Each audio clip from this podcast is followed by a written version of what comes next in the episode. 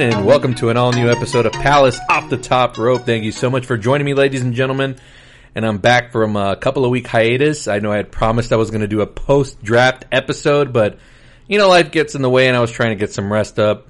Uh, got a new position in my job, so I'm pretty happy about that. Um, but also got a message from uh, a buddy of mine who's back on the pod after a few weeks. Brandon McLaughlin. He mentioned to me uh, if I was going to do anything for Mortal Kombat, and I thought, hey, this is just perfect opportunity to get, you know, talk about different things. Mortal Kombat's not really my thing, but I do would like to discuss it. So I told him, yeah, let's let's make a pot out of it, and we'll, we'll discuss everything on it. So welcome back to the show, buddy, and your first non wrestling uh, episode. Yeah, the uh, I don't know what it is. The aura, the environment around me seems very foreign. But um, as always, uh, very grateful and thank you so much for having me on. Uh, I'd also like to say congratulations on your newfound position uh, in your professional workplace. Aside from uh, aside from what you're doing here, uh, much deserved and very well earned. And I, I hope it uh, I hope it does you well and, and does you some justice.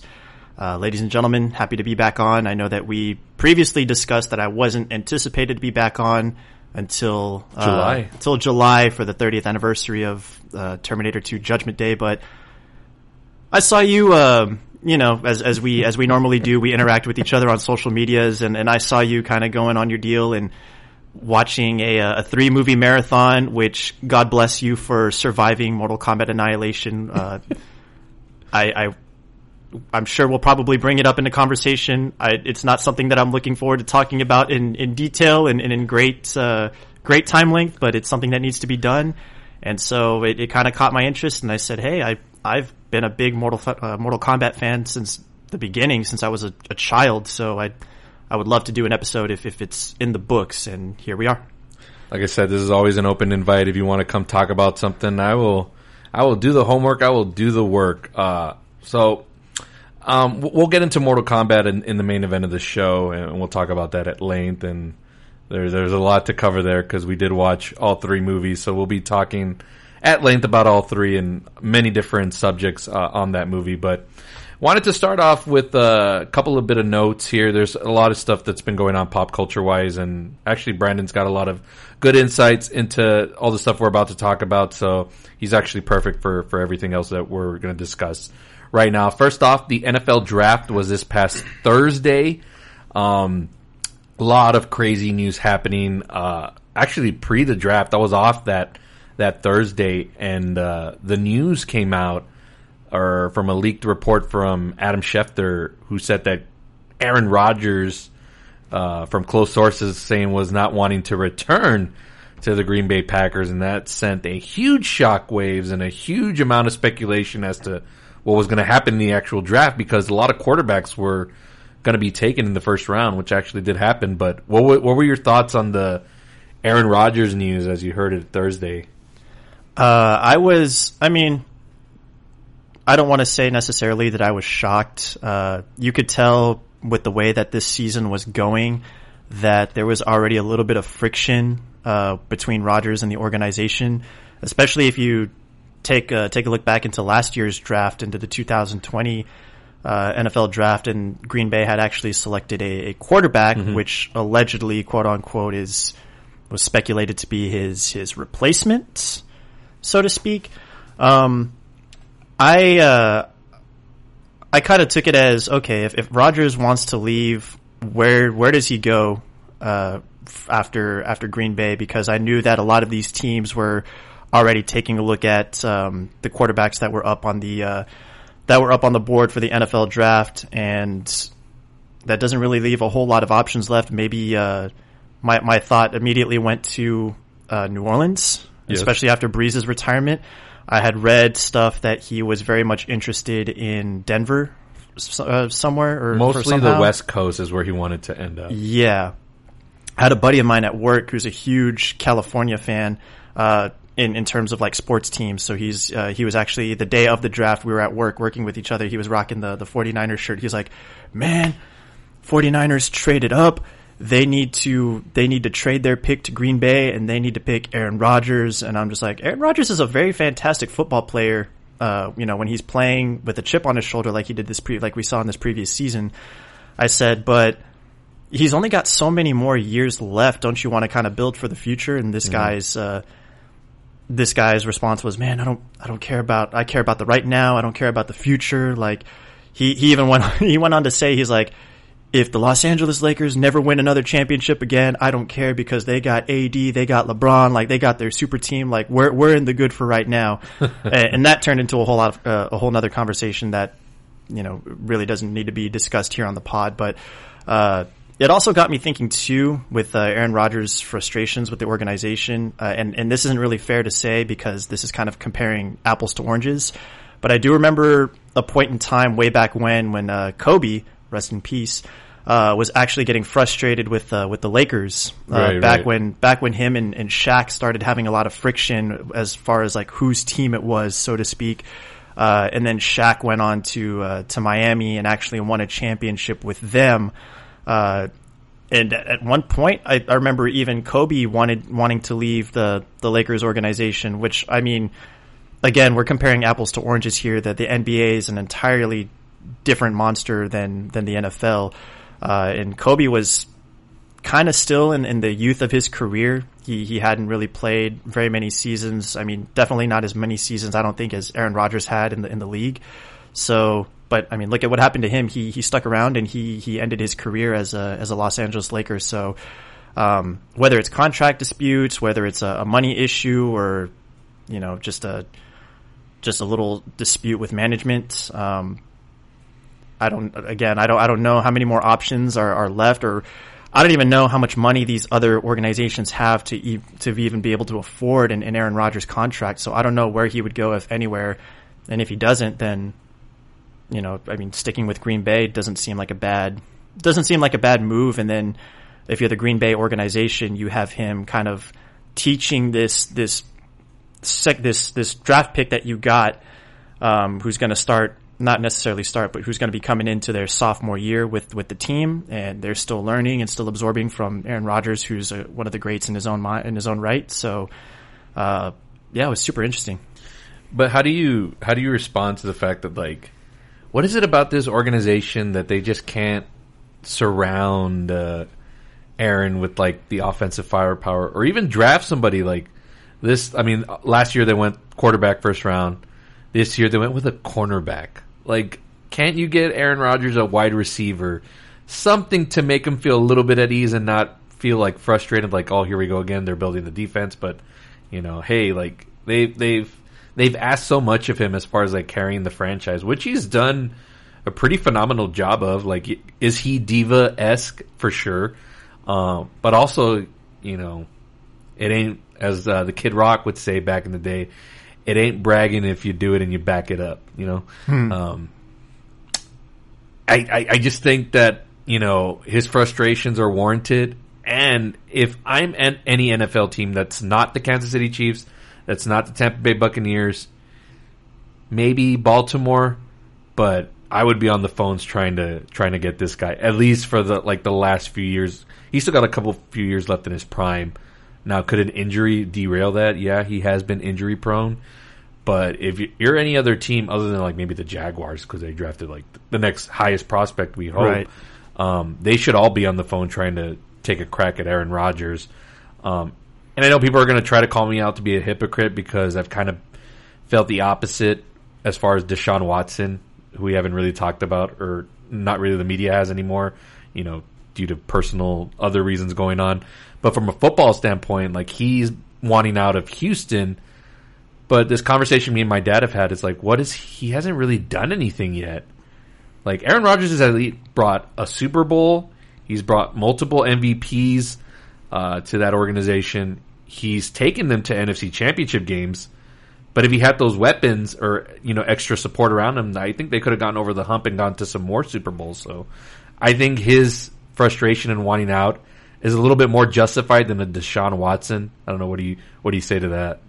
Uh, so I, my response to that actually is, is, is a little interesting, uh, because I mean, over the years too, he's, yeah, I, I'm not going to say that he's had all of the weapons, but he's had his, you know, his Jordy Nelsons, and then this last season he was making so much magic happen with, uh, Davante Adams, who was the, the star wide receiver for that team too. So he's always had at least, and this isn't saying much, I know, but he's always had at least that one guy that, that could, he could kind of rely on and that could make something out of nothing.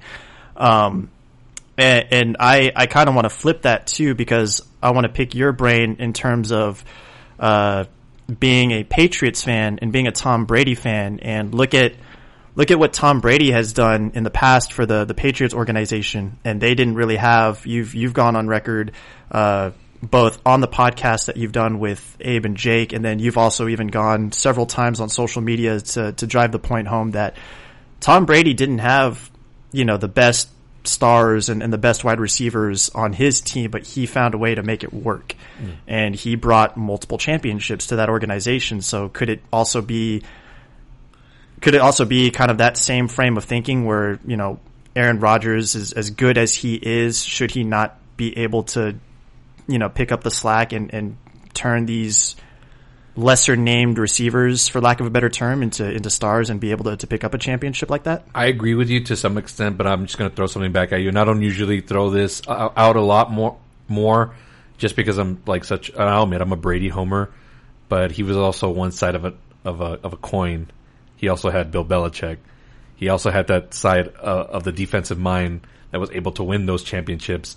Whereas Aaron, yes, the media always gives him a pass, and I've always harped on that fact, but you know, he hasn't always had the best defensive coordinators. It, sometimes it's always had to been on his shoulders. He's got to score 30 plus or more. I mean, you look at what Tom Brady did with this Tampa Bay squad. You put Aaron Rodgers in that same slot, they're going to win the Super Bowl also. Like, with that monster defense and those weapons, he's going to be able to see, um, that same type of result. And just, you know, back to, this is not about Brady, but look at all the damage he did to the NFC this past year. Sent Brees into retirement.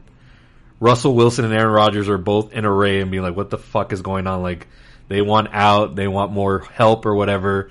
And this is all in Tom Brady's first year coming. They saw what he did and they're like, holy shit, like, we want that too. Like, we want that support. We want that. We want the players that we want on our team. Like, you know, Aaron Rodgers, to some degree, has earned it a little bit more than Russell, but Russell's like, you know, he's, he's a top, top 10 player for sure. Yeah. So he's kind of, and he's brought a Super Bowl home as well. So it, it's just crazy to me how much damage or how much in the heads Tom Brady has gotten into everybody, including sending one into retirement, aka like Ric Flair's and Shawn Michaels. It was that type of deal. Uh, but man, yeah, just it's just uh, crazy all this uh, drama with Aaron Rodgers going on. There's even more reports came out this weekend of um, him possibly going into retirement if they don't fire the GM. Oh, wow. That's basically what his beef is. It's not really with the coach or anybody. It's with the GM. And there, there's reports also that he won't come back if that guy's still, you know, under, you know, under uh, the head honcho. So I mean, he'll go host Jeopardy. I mean, he's been doing some kick-ass jobs with that, and I mean, who knows how crazy? Like, if that ends up happening, and we look in the history of the NFL years down the line, oh, whatever happened to Aaron Rodgers? Oh, he went on to he retired because he didn't like his GM and went to go host a game show. Like, how crazy would that be? Like in a history footnote. I mean, he's a, and, and I'm, I'm very excited to, you know, with the with the new spinoff that you've announced that you're going to be doing with the with the NFL podcast that'll be uh, launching and debuting later on this year. Uh, this is definitely a topic that I feel should be whether I get the chance to to be on or, or not, or uh, something that should be readdressed uh, just to see you know, as kind of like a post. Okay, this is officially what happened. Yeah, yeah. Um, Aaron Rodgers, as you had stated, has has earned uh, every accolade that he's that he's gotten on his belt. Um, all the NP- MVP seasons that he's had, his his Super Bowl championship. Um, you know, and and it's at, from a fan standpoint, especially if you're a Green Bay fan, it's something that you definitely don't like to see. But he could very he could very well exercise his right to uh, you know, just to, to sit out and to and to kind of protest and not play, just kind of sit out on, on the bench and just take his money. And, and you already have, as as we had just discussed, the uh, the draft pick that Green Bay had got to you know to kind of to kind of start anew uh, with this team. So, um, certain things, yeah, certain uh, certain points that he has, certain gripes are very justifiable. Um, but it's a very cutthroat league, and Are you for that? By the way, I want to ask you because I know it's kind of turning more into like the NBA, where like if a star doesn't want to play, because it didn't used to be like that. It'd be like you know this that quarterback, whatever, is on the team until their contract rides out. But now it's like you know you see the stuff with Deshaun, the stuff with Aaron, with Russell, where like they want to threaten to go elsewhere, and it's like you know, you think it's more of the Tom Brady effect. Like, I mean, I know it's I know he's not the first player to do it. You know, we saw hmm. Peyton Manning do it. We've seen Brett Favre do it, but I guess had Brady not won the Super Bowl, do you think this probably would have been quieter noise, or do you think we're we're already shifting to this part in the league where it's kind of becoming more like that, where it's more the star players want to drive the narrative and not have the owners and the GMs be like in complete control. they want you. You mean like the star players want to play with each other, like they want to kind of build their Well, own not super just, not a super team, but just saying like, hey, I don't, you know, I don't like the way things are going here. I'll, I'll go elsewhere. Like even if it's not, you know, the you know, I know there's reports that the Raiders and the Broncos were. I mean, I don't know about the Raiders being like right? all right, but if that's where Aaron would be happy, I mean, you know, more power to him. Like, are you in a? Do you think the sh- the league is shifting that way, or is it only certain players that can get away with this? I feel like it, I feel like it's only a, a, a deal with certain players. Um, going back to your question about Tom Brady and the Super Bowl, I feel like even if he hadn't won, hypothetically, the fact that he was still able to to get to the dance and he was able to make it that far and knock off all of the the teams that he did on on the way. Um, I I don't want to say it would have been quieter. I still think that this would have definitely. Th- I mean, this is groundbreaking news. No matter how, like, independent Yeah. of Tom Brady, independent of any other team, this is groundbreaking news. No matter Yeah. how you look at it. Um, I I feel like uh, J.J. Watt honestly said it best as as my response to, to that question. I feel like he said it best. We have uh, you know these gentlemen that are that are even younger than us, like eh, and and maybe not my not by much. You know they're still in their their twenties, mid to early twenties, but they have the opportunity to play a game for millions of dollars. Like people tune in and they they spend money on merchandise. They spend money on on on bets uh, in, yeah. in Vegas. Not just gambling, but like even take a look at, at fantasy football. Right, right. You know, you know, certain certain players have a have a higher tier. Certain players are, are more sought after because you know people like us are relying on them to, to get points to, to win these little you know these these silly little games to, to take us to a quote unquote championship and and win uh, chunks of money. But they're getting paid so handsomely to, to do what they do. Um, it, it should be more about the passion and, and the love of the game than it should be about anything else. But at the same time, a champion's mentality is you don't want to do this just to do this. You want to do it to succeed. And if you feel like you're not in an environment where you're set up for success, then I could see how that would how, how that would kind of drive you to want to make your own narrative and say, all right, look, this isn't working out for me. I I know what I'm capable of. I know where my talents lie, and I want to play for somewhere and for somebody and in an environment that I feel is going to help me to to achieve that, you know, to achieve grabbing that brass ring. Yeah. Well, we'll see what happens. Uh, again, that was this was all before the draft started, so we haven't even gotten to that. Um, we'll get into that a little bit, so we can transition out of the Aaron Rodgers stuff. Um, I'm a Patriots fan, also de facto Buccaneers, also Tom Brady, but also because they were. I was a fan of that team before he got there, and you being a fan of the Cowboys. What were your thoughts on their first round selection? I know there was a certain player or players that you were looking to get that other teams got. I don't know if you can speak to that a little bit and and them dropping back a little bit. Uh, what, what were your thoughts? I know you were you had that little teary eyed emoji uh, after I Yeah. posted a little bit.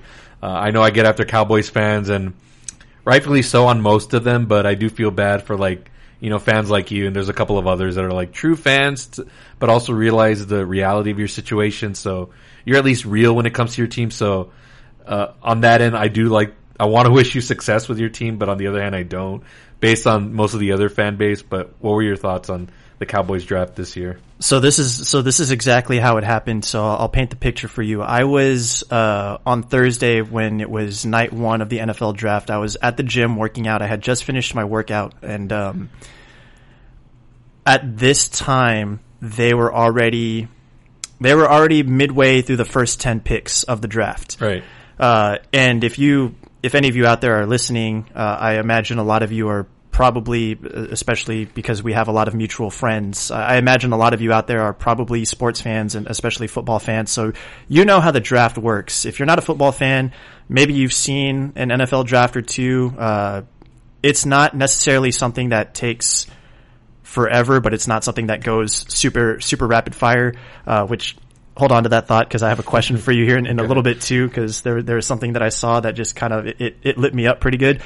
Um, I didn't want to leave because I didn't want to start driving on the, and it was like, it was, it had been raining and storming all week here where we live. And, uh, I didn't want to start driving and get caught in any sort of traffic, uh, while the Dallas Cowboys were making their pick. So I decided to stick around and, uh, I was hanging out with the dude that was working the front desk, uh, because he's a big Cowboys fan and, and he just, he didn't realize it until I told him, but he was like, "Oh my god, the draft is going on." He's like, "Who's been picked and, and what's been going on?" So I, have been kind of I I let him let him in on who's been picked up so far. And then, yeah, uh, Surtain was uh, the, the cornerback that we were so heavily wanting, and I can tell that I can tell that Jerry Jones and I can tell like all of the coaching staff there in Dallas, like I can tell that that's where they were itching because they didn't have a backup plan. As, exactly, like as like as soon as Denver made their pick, I, I admit I kind of lost a little bit of composure. I was like, I was frustrated because man, I, I really wanted that pick too to, to really bring some, some beef and some, you know, some firepower to the defense, uh, especially the secondary, which is mm-hmm. where we mm-hmm. need it. Um, and we were both just so like disappointing and, and uh, disappointed at what happened. And I kid you not, I actually called it. Um, this is not this is not in any way, shape, or form a lie. I he he put the the front desk guy. He put his face into his palms and he's like, "Oh my god, what do we do now?" And then he said, "He's like." They're gonna do something that's gonna piss me off, and they're gonna they're gonna draft another wide receiver that we don't need. And I looked at him and I said, I, I kind of looked up in a way, and then I looked back at him and I said, either that or they're probably gonna they watch they're gonna trade they're gonna trade the pick away sure enough when they when they came up on the screen the little subway graphic popped up trade alert dallas cowboys traded away the pick i'm like this is the most dallas thing ever like it's it's so it's so bad that I've gotten to the point as a fan where I'm just like, I could, I can see what they're about to do now. Um, historically though, I, I will admit, um, and, and I'll give props to Mr. Eli Perez because I actually, he, he's the one that actually said it on one of his Facebook posts that I've, that I was scrolling past. But historically, Dallas has never really been bad in terms of the draft.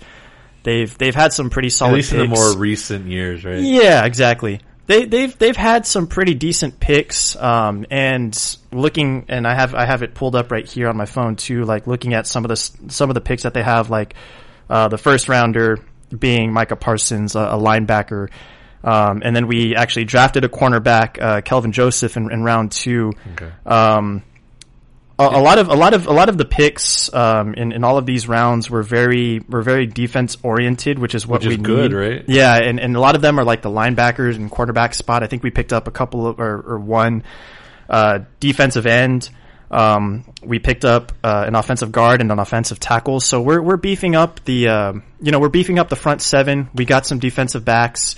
Um, and we got some we got some new offensive line. We also drafted. Uh, I have it pulled up here too. We have uh, Simi or, or Simi Fehoko from Stanford, which is a wide receiver. He's a wide receiver.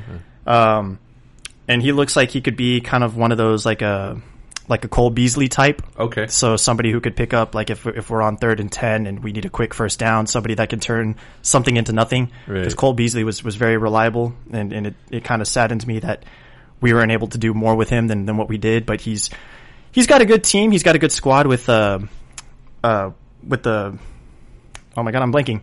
I could see their I could see their logo, but I can't think of the team name. Um, Buffalo with the uh-huh. Bills.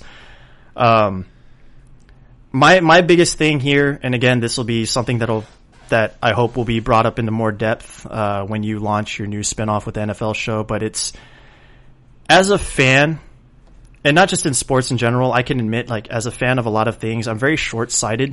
Mm-hmm. Um, so I, I, get excited uh, when we make these very remarkable draft picks. So, for example, like when we drafted uh, Dez Bryant back in the day, or even when we got Ezekiel Elliott back in 2016, I was I was very on board with that. it's not a matter of who we pick, and I'm very happy with how the draft turned out. It, it wasn't it wasn't everything that I wanted, but I'm not too disappointed in it either. Um, what are we going to do now that we have all of this? You know, now that now that now that we've added some depth to all of these positions, to the to the defense, to the linebacker position, uh, now that we have some offensive line to kind of help protect Dak, because that's exactly what we that's pretty much exactly what we need. Mm-hmm. Uh, you know, Dak is probably not going to be as mobile as we've seen him in the past uh, past seasons because of that gruesome injury that he underwent uh, just this last season. So, um, making sure that he can stay in the pocket as long as he possibly can, and, and, that he has the proper time and protection to get the ball into the hands of one of these many weapons that we have. Um, is going to be very important, but how are we going to capitalize on that and how are we going to execute that? And it's going to be very telling and you've driven this point home as well several times as a fan. How how how many more excuses as a Dallas Cowboy fan can I or anybody else make until we start to see like okay, the writing is on the wall. It's not it's not just the players that have to be held accountable. Something is going awry here, and we just had Mike McCarthy sign as as the head coach, and we recently signed uh, the defensive coach from uh, Atlanta, and he brought over one of his guys too. I think, uh, which will also kind of help out in the secondary. Uh, we gave up Xavier Woods in the in the free agency a couple months ago, so it's not a matter of who; it's a matter of how do we how do we capitalize from here. And I think, depending on how this season goes, will be all telling of okay. There's there's there's definitely no more excuses here. Something something has to change, and it's not it's not just the personnel of, of who's on the field your preseason ranking, if possible? Like, do you even do you have your Cowboys at the top, or do you feel like Washington and New York have better, at least defensive squads at the moment? Because you you saw what Washington, th- their defense was pretty good. New York's on the up and come. I still have questions about Daniel Jones and their quarterback, but they didn't have Saquon last year. He, they're getting him back. Uh, their wide receiver course not bad. Also, like where do you put Dallas and all that? Like just being realistically, like do you see them like coming back to? Rec- I mean, I know the division's usually up for grabs every other year, but do you feel like they right now they're at the top, or do you feel like they're mid tier or at the bottom? I I probably wouldn't say bottom. That's Philly. I um. One one thing I will say for sure is I definitely do not want our division, even though I can't stand the other teams, obviously because biased. Yeah, yeah, yeah. Um, but I just don't want our division to be the laughing stock of the league again because that was probably the most embarrassing thing as a fan. The fact that I couldn't even I couldn't even take seriously the Washington football team and how our rep the, the representation of our division was a team that didn't even have a winning record. Right. That was that was outrageous. Um, as far as where I see Dallas, uh, New York is uh, New York has a has a pretty young team. I know Saquon has has played a, a, couple of seasons now already. He's entering what his third or fourth third or fourth year, third or fourth there. year. Um, but they got a lot of young guys um, on their squad on both ends of the ball. Um, Washington, kind of the same thing. Washington has a pretty strong and scary defense, uh, and then they have uh, they just signed Taylor Heinicke yeah. to to be their to be their quarterback, and so he's going to be he's going to be interesting to see because there's really not a whole lot of film on him still. Uh, there's only that one game that he played against uh, the Buccaneers in, in, that first round of the playoffs. Um, so they're they're going to be very formidable for those reasons alone. I don't see I don't see any reason why Dallas shouldn't be number one or number two. Okay. Um, I want to put them at number one, uh, but again, I still kind of have my reservations. Um, I, I think I think even putting them at number two right now, even though we're about a handful of months away from kickoff or just even from the preseason in general, uh, is still very generous um, and realistic at the same time. So that's I think that's that's where I see them as of right now. And lastly, on the on the Cowboys, are you gonna? I don't want to say give a pass, but like let's say the Cowboys do underperform, and let's say a lot of it is on Dak. Are you gonna be like, hey, he's coming off this really big injury, like if he can at least stick it out through the season and be formidable, maybe he'll cost you a game or two. But you know, he's coming off a really bad injury, so is that is that going to be? I don't want to say an excuse, but like, are you going to be like maybe the the how do you call it? The foot will be on the gas pedal too hard on it. Right. Um, I don't want to be too hard on the guy. I don't really know what it's like to, to be in a in a situation like that where it's high pressure, high octane, uh, you know, getting paid millions of dollars. But that's that's the other thing too. So, absolutely not. What about the coach, McCarthy? The coach Would you be more harsh on him because Yes. he just I think I think accountability uh, accountability goes both ways. If if Dak makes a mistake, that's one thing. Uh, I'm not necessarily going to use his. Uh, I'm not necessarily going to use his his his injury as as an excuse because he's not he's not super young, but he's not super old either. Um, but he's got he's got his money. Yeah. He's he's getting paid 40 40 something mil for his contract. Not only that, but the Dallas Cowboys organization as a whole has has lots of money. They can afford the best sports trainers, the best equipment, the best doctors. Um, I know that speaking from personal experience that there's a lot of uh, from having uh, from having surgery on my, my foot and ankle myself. Granted, my my situation was not as gruesome or as harsh as Dak's was, but there's a lot of psycholo- psychological factors that go into that in Right, terms I of like imagine. being able to being able to do a lot of physical things uh, that you were able to prior to you you know going down. easily. Exactly. So that that is understandable, but I mean that's what the that's what the training camps are for. That's what the preseason is for. Just to kind of and, and he's already working out. I've seen because I follow him on his Instagram. He's he's doing his drills. He's he's taking snaps and, and he's he's starting to he's starting to build some some comfort and some confidence back into that foot. So that's that's what those things are for is to just kind of get the get the nerves out of the way. Uh, the preseason, I think. Uh, I mean, because of because we've already done it with the Super Bowl, the preseason will hopefully be in front of live audiences, so that'll kind of get the that'll kind of get the nerves out and, and get you know kind of help to alleviate some of the psychological negativity that he might be going through with his foot.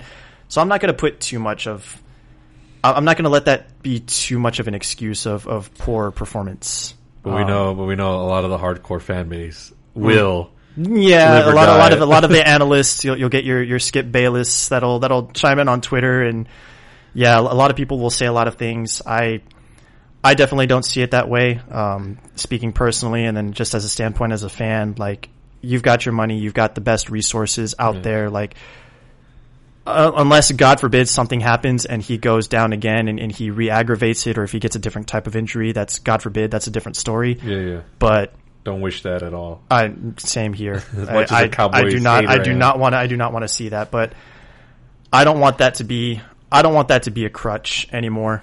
Mm-hmm. Uh, and and he can he can very well he can he can turn on the Jets. He can turn it on. Um, i- if he if he just gets back into that mentality that he had in his first year of you know playing with a chip on his shoulder and feeling like he's got something to prove, especially now that he's got his contract and now that he's got his money Yeah. there's there's no reason for a poor poor performance, in my opinion. Yeah. But what about the coach? Like, let's say final game of the season, it's a chance to go to the playoffs. It's one of those like, of course, it comes down to the final game of the season to determine if they win the division and go to the playoffs. Let's say McCarthy pulls like a Matt Lafleur, where it's like, wow, you're taking the ball out of Aaron Rodgers' hands and you know deciding to kick the field goal or whatever it was that they did. It ended up giving the ball back to Brady.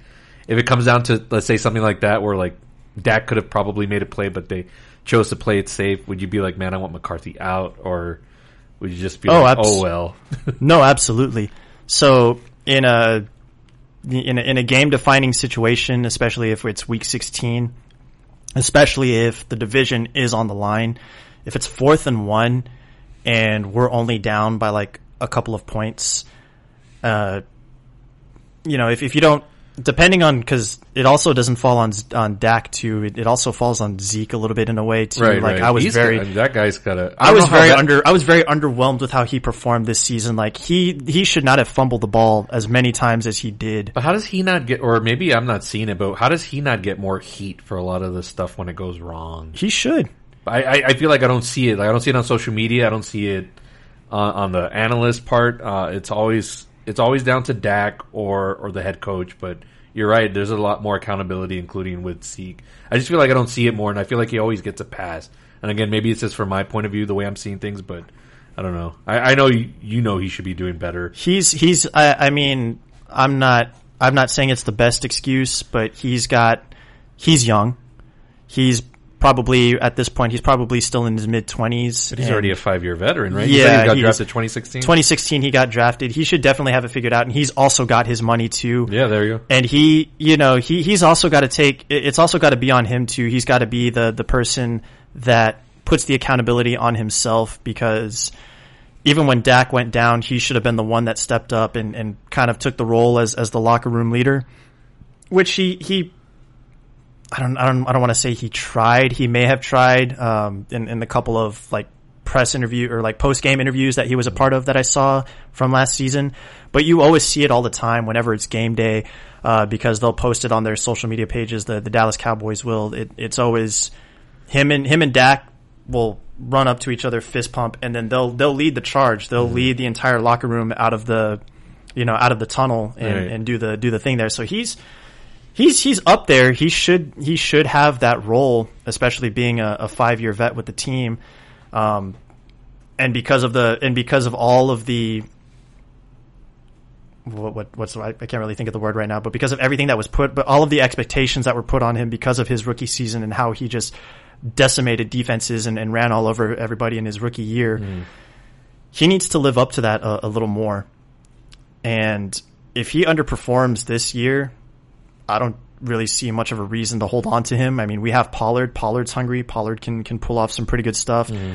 Either way, any one of those on a fourth, any one of those guys on a fourth and one should be able to do something. Dak should be able to dump it off to whoever he needs to. But if it comes down to it, where we're just going to settle for a field goal, then yeah, that's that's poor decision making, and Yeah. that that all that all comes from the coach's standpoint.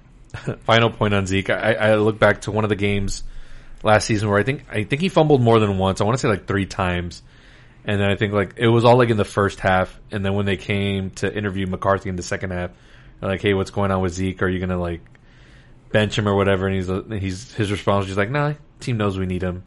And it's like, bro, if he had done this on the Patriots, like Belichick would have benched him. Like, this is where I think like the Cowboys need a, a stronger minded coach. I'm not trying to, you know, say McCarthy can't coach worth a shit because I mean he won a Super Bowl for crying out loud.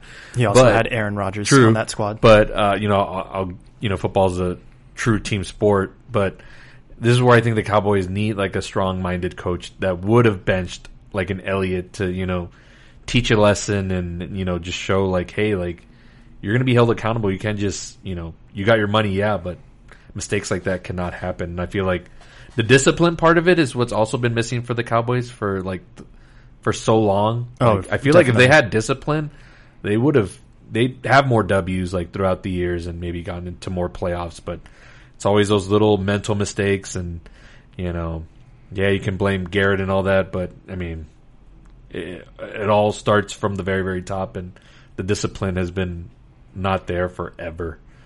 Um, yeah, those are my final thoughts on on that. Jerry's Jerry's got the money. Jerry wants the flash. Jerry wants the He wants You- the headlines. he wants he wants the title of he's he's still living in the past of being America's team yeah, and living in the in the the golden age of the 90s when the Cowboys were very formidable and, and going to Super Bowls and actually winning championships and if he he's kind of like he thinks more. he, he's he's he's kind of like one of those like look at what I've got, Right. and and he pours money into into wanting these these very over the top and and luxurious stadiums, and he's willing to fork out millions of dollars for all of these players that are you know that are just like. Hey, these are these are big names. Like I got my Amari Cooper, I got my Dak, I got my Ezekiel Elliott. But it's it's kind of it's it's got to come down to okay, do something with them, please. Like we know they're good. We all know, even people who hate the Cowboys know that we have talent more so than we know what to do with. So actually do something with it, please. yeah, I just wish Jerry would get away from the the popularity of it all. Right. because all he sees is like, hey, look, the Cowboys. Uh, it doesn't matter what their game is; they always get the highest ratings. Like whether they're on Sunday Night Football or Fox NFL at twelve or whatever, they always get the highest ratings. And it's it's got to be more than that, you know. Like it, it's got to be more than the brand. And this is where I compare him to Vince McMahon, where it's like he thinks that's all that's going to carry it is the the name value. And no, you got to look at your whole core and you know all the way from top to bottom. That's if they they want to be a championship team again, like he really needs to make that the focus. But we'll see what happens. Uh, more, more, more on that as uh, you know the schedule release is upcoming next. That's the big thing we're looking forward to. I think it's May twelfth um, to see where all these games are going to land. Uh, two games in particular where I'll be probably butting heads with my fellow Facebook friends and Twitter people online is uh, the Cowboys and Buccaneers play this year, Ooh. and the Cowboys and the Patriots play this They year. do. because this is a longer season this year, folks. The biggest season ever as they're promoting it.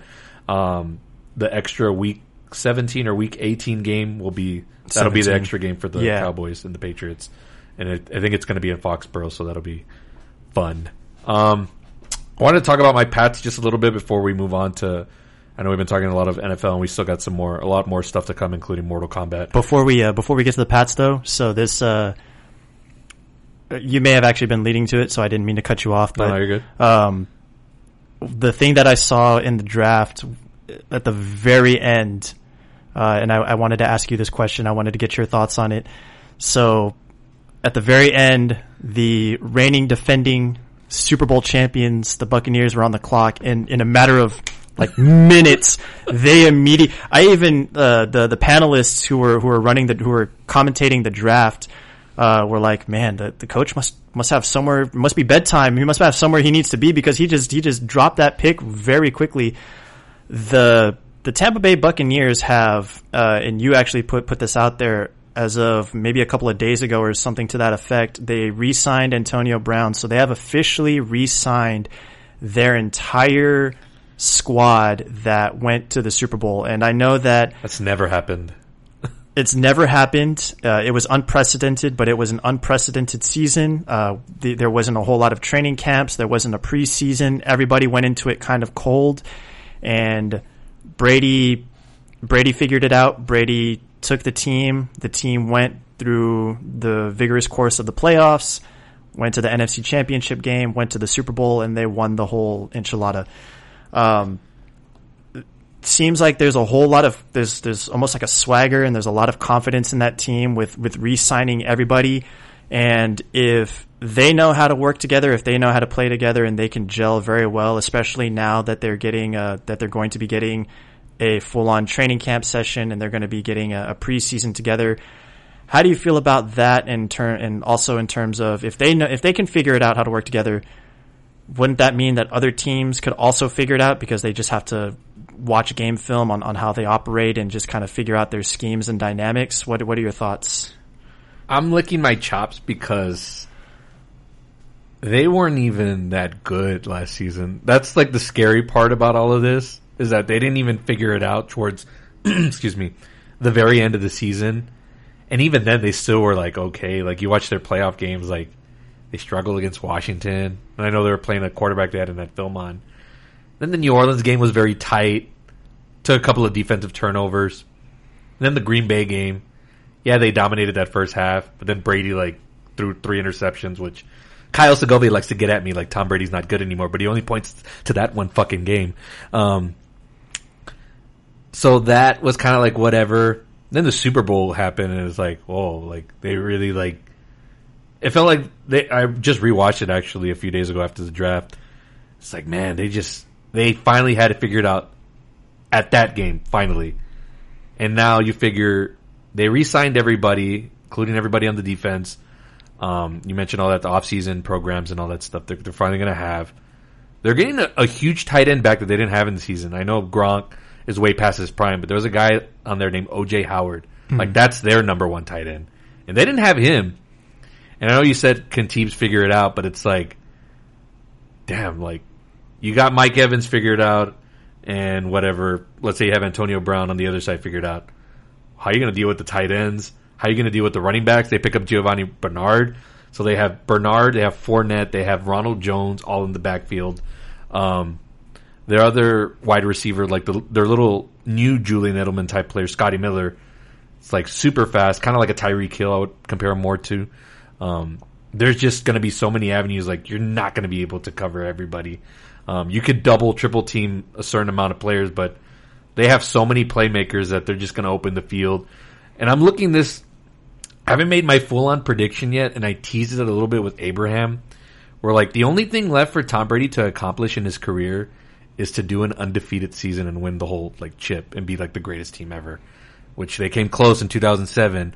And I know that's the one Super Bowl that still haunts him in his nightmares. Like you, when they ask him about that game, you could tell like he he gets flustered. He gets like you know, you could tell it's there. It eats at him.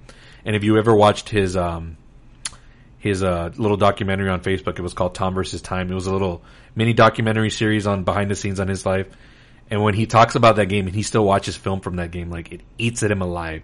So I know like there's a potential like with this squad. I don't want to say it just yet, but I think they can go for like an undefeated season. And I'm talking them squashing teams in the 40s, running up the score, um, and getting the job done. But again, I'm inching towards making that prediction, but not just yet one again, stuff can happen throughout training camp, Yeah. off-season injuries. All the stars have to align. That was the that was the other thing that happened for the Bucs was that they're in this season they're by they were the last team to go. Mm. So by the time they played the Chiefs that first time, like they were dead tired, which is why they kind of got squashed at the beginning and then kind of made a little bit of a comeback. So everything has to align. There has to be like no injuries. I know people can say like, you know, yeah, Patrick Mahomes and the Chiefs are going to get it done, but you know, no one could have predicted that when he got that concussion like thing, like, and that Yeah. would derailed the whole thing. I know he was dealing with turf toe too. You know, two linemen, offensive linemen go down. Like all the stars have to align. But I'm really licking my chops at this season being like one of the all-time great stats wise for that team.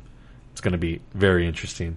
Uh, that- and, if, and if I'm in the NFC, like I don't want to face that team. Oh man, it's it's gonna be it's it's gonna be an interesting matchup for sure. They are absolutely going to be formidable, and that was the that was the thing at the end of the draft that when I saw it, it lit me up because they just they just tossed in that card and they they drew the pick like like light work. It was it was so fast because they I feel like they have a confidence about them now because they have that championship under their belt and they just re-signed that entire squad as you had said, which has never been done before. So they they they're they're walking in uh, and Brady is Brady's has never been one to be on his own high horse. Brady is a seven time Super Bowl champion, but he doesn't play like he's a, a Super Bowl champion. He plays like he's got something to prove uh, just about every season.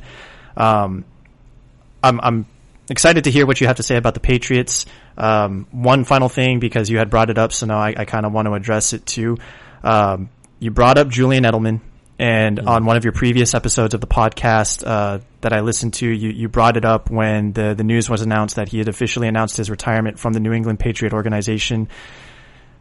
Uh, CBS Sports uh, came out. I saw. I was scrolling through my, my social media, and there was something in, in terms of an interview where Brady jokingly said, "Oh yeah, we all know that Julian Edelman isn't done. He just he doesn't have it in him to say that he doesn't want to play for Bill Belichick anymore. That he wants to come and, and play with us here at the Tampa Bay Buccaneers." So, do you, in in your heart of hearts, believe that Julian Edelman has actually called it quits, or I know that a lot of people kind of give you shit on social media too. Do you feel like this is actually a ploy and that Tom Brady is actually trying to lure Julian Edelman to be on his squad once again and they make another run? You and I are diehard wrestling fans, so it's always never say never. Who, who, whoever really retires, right? Yeah. I was going through my Facebook memories and I was going through how I left the company and I did this whole big spiel about it. Came back, but I'm like, I'm a wrestler. Wrestlers never retire. Um, with Gronk, it was more the frustration with the operation of how things were run and his body getting beat up.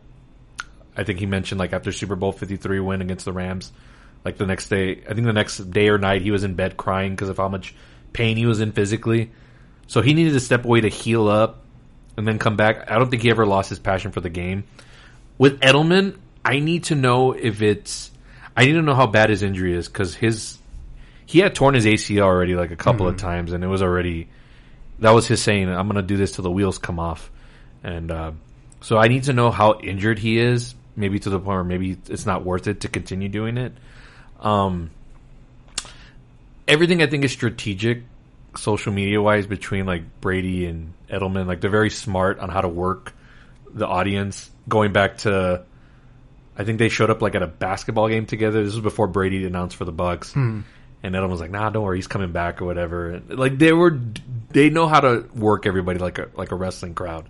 So Brady doing that or saying that on that little draft little party that they had, that's just Tom up to being more free now. Like he can have that kind of personality for us. If he was still a Patriot, just would have kept it like on the hush hush.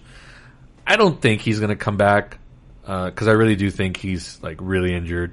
Because plus he's he's still almost like just in the prime of his career. So Right.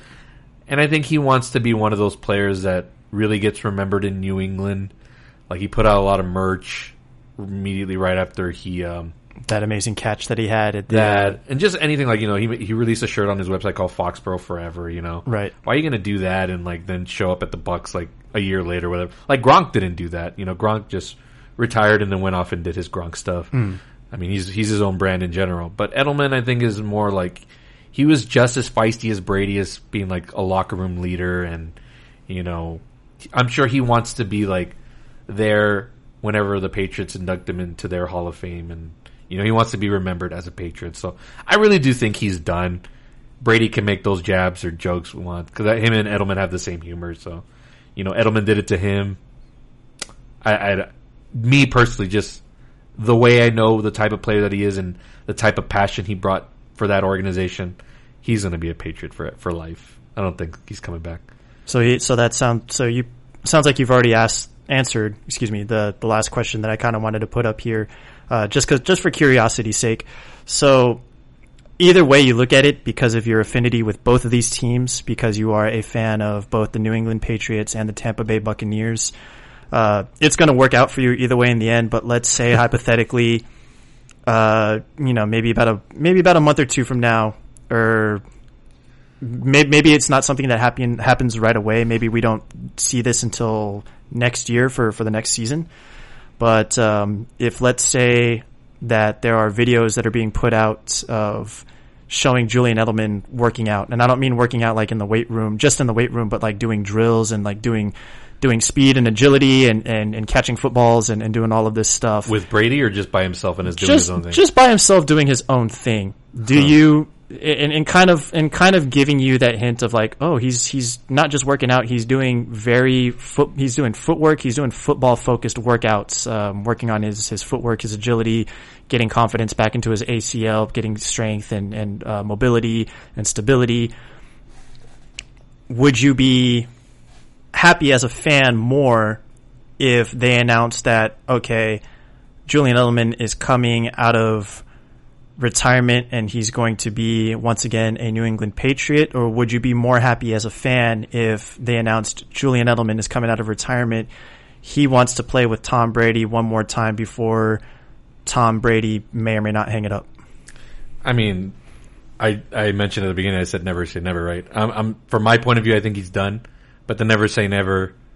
Am I going to be pissed or whatever? Hell no. Like I'll be elated. Like cool. Like Right. that's just the power of Tom Brady. Like that's you know Gronk has said it. Like he doesn't want to play for any other quarterback ever except Tom Brady. Like that's just how high of praise can you get than that? So, I mean, if that were to happen, I mean, I'll be happy as shit. But do I think it's going to happen? And I'm just speaking like truthfully. I'm not trying to be a homer. Like I don't think so. I think he's I think he's done. But I wouldn't be mad at it. So, but but my my question uh, more specifically is because you had you say never say never, but then you also went on to to say that he's he's you made it a point that he he launched all of this merchandise and that he's made it perfectly clear that he wants to be remembered in, in New England above anything else. So, if you had to between your two fandoms, between your two teams, which would you be more elated and more ecstatic to see? Would you like for him more to, to go back to New England and finish out his career there, or would you like to see him one more time with Brady and potentially with that squad that they have, assuming everybody still sticks together, depending on if this ever happens? Uh, would you rather? Would you be happier if you saw that? No, this, this is an easy one. I, I'd want him to be a Patriot. And yeah, shocker, folks. Yes, I'm still a Patriots fan. No, I want him to be a Patriot. Like the way he runs out of those, that tunnel and just hypes up the crowd. He, him, and Brady were like the leaders of that.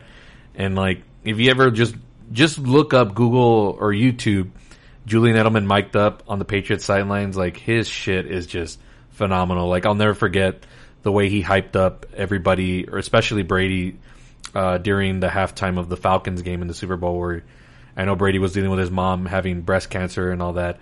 And he was like, we're to win this thing. It's to be a hell of a story. And we're gonna win it for your mom. Like he was just like that hype man. I'm like, God damn, like I can't see that in another uniform. I want to see it only as a Patriot. So yeah, I'd probably I would be more elated, and I'd want to see him come back and finish his career off as a Patriot. Awesome, awesome. And that with that, that's uh, I see that as the perfect transition for you to go on with uh, to continue with what you were about to go and, and share your thoughts with the Patriots picks and Yeah, how just- you see their upcoming season. Yeah, just real quickly, and it's more specifically just their first round selection. Uh, I have to go back and do my homework on the other picks that they made, but I just want to focus more, and that's basically the quarterback situation because that's where the future is, and that's where, what we need to address if this franchise wants to continue running the way it has been for like the twenty last twenty plus years. Um, Cam Newton um, did as best as he could. I know it was a weird year. He got COVID himself. Um, but there's some stuff that like didn't improve upon, which he said he was going to work on as far as mechanics. Like he would scare the shit out of me when he would drop back to pass.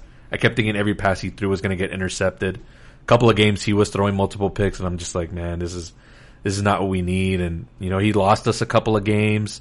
Um, specifically one where against Buffalo, which was on the up and coming, we had them like dead to rights, and he fumbled and you know cost us some games. Um, I think he had his opportunity. Um, I know he signed on again, and it's officially still his team. But again, Bill Belichick's all about doing what's best for the team, and they drafted Mac Jones at number fifteen, which I'm shocked that he fell that far. Right. Uh, there was all the speculation that he was going to get drafted to the 49ers at the third pick, but that was all like a red herring or just, you know, distracting. That was smart on the 49ers part to make everyone think it was going to be that. Um, That was that was that threw everybody through a loop. They picked up who Justin Fields. Trey Lance. Trey Lance, The Trey Bears. that's the Bears traded up to get Justin Fields. That's right.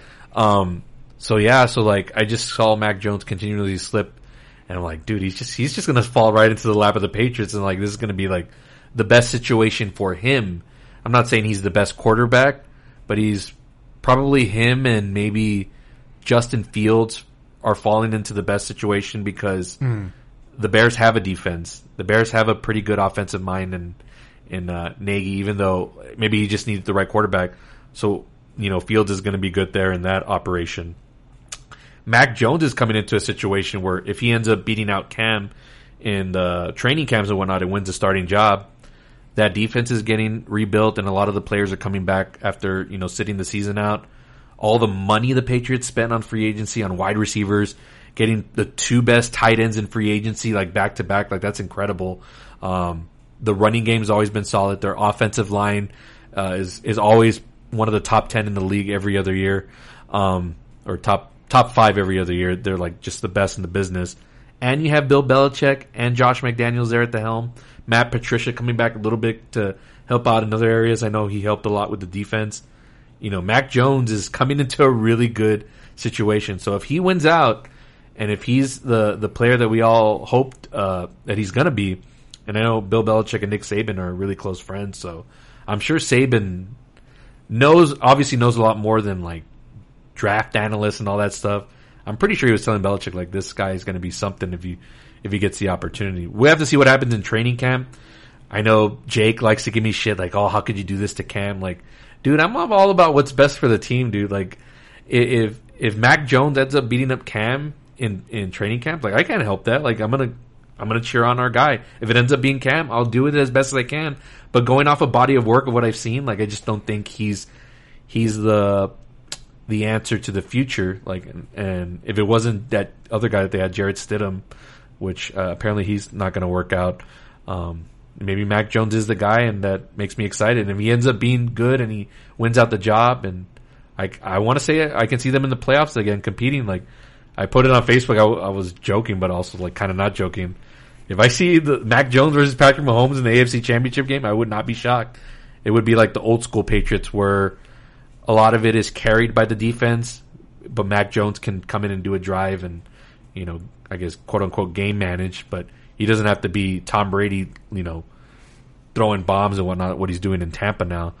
But if they can get back to the way they were, like the 01, 02, 03 Patriots, where they were very strong defensively and had a good quarterback with weapons, you know, if Brady had what what Belichick went to go spend out this year, Mm-hmm. he would have never left. Because shit, he has people to throw to now. Yeah. No offense to the receivers that were on that team that year, but God, I could only name one receiver that Brady played with that wasn't named Edelman, uh, and that was like Jakobi Meyers or N'Keal Harry. But they they were guys that couldn't get separation, couldn't, you know. Brady's very strategic on where he he wants you to be at this exact spot to throw you the ball, and if you don't meet that spot, he's going to look elsewhere. Like he's very strategic, and the Bucs players figured that out real quickly. So. Uh, I'm excited for Mac Jones. I want to see what he does in training camp. Um, just seeing what he did in Alabama. I know all these draft experts like to say like, eh, he's not that good or whatever, but I've never put any stock to what the draft people think. I, I'm all about the body of work and what you actually do in the NFL. So I'm super excited. Uh, I want to so still sticking with the Pats because I want to I want to pick your brain on on something here. I recall uh, the conversation that we had uh, last year. Uh, I came on to the podcast. We did the episode of uh, Fighter Fest and the Great American Bash. Uh, leading up to that conversation that we had about that, uh, the first thing that we talked about was uh, because back then it was breaking news was Cam signing or, or agreeing to, to come play for the New England Patriots, and you were sharing your thoughts on that. And I remember parts of the conversation that we had um, in terms of like what what's Cam's role on the team going to be because at the time it was still kind of speculation of whether or not he's going to be a, a starter. Um, and you had also brought up Stidham, how how you wouldn't have minded if Stidham, especially with as many years as he has under his belt, uh, you know, playing behind Brady and, and learning from Brady and, and watching uh, Brady kind of kind of lead that squad and, and what he does and his dynamic. Um, so I want to pick your brain in terms of because this this to me is a little bit of a, dis, uh, a different situation than Chicago where they picked up uh, Justin Fields, Right. And Chicago had prior to that in the uh, in um, the free agency had they picked up uh, Andy Dalton, Right. and, and they spent money on him. Now com- comparing Andy Dalton to Cam Newton, Cam Newton, I would venture to say is the better of the two in, in terms of player wise because Cam has a little more. I mean, Cam, even though he didn't win, Cam has actually been to a Super Bowl. He True. He went. He went there. So what? I, I'm I'm not exactly proposing this question in the best way, and I'm probably going to botch it a little bit, but. What are your thoughts in terms of with, with Mac Jones being the uh, the 15th round or basically the first round draft pick for the New England Patriots? if you're Belichick, do you, uh, de- again, this is all, you know, pretty much determined on how everything goes preseason and, and, and training camps.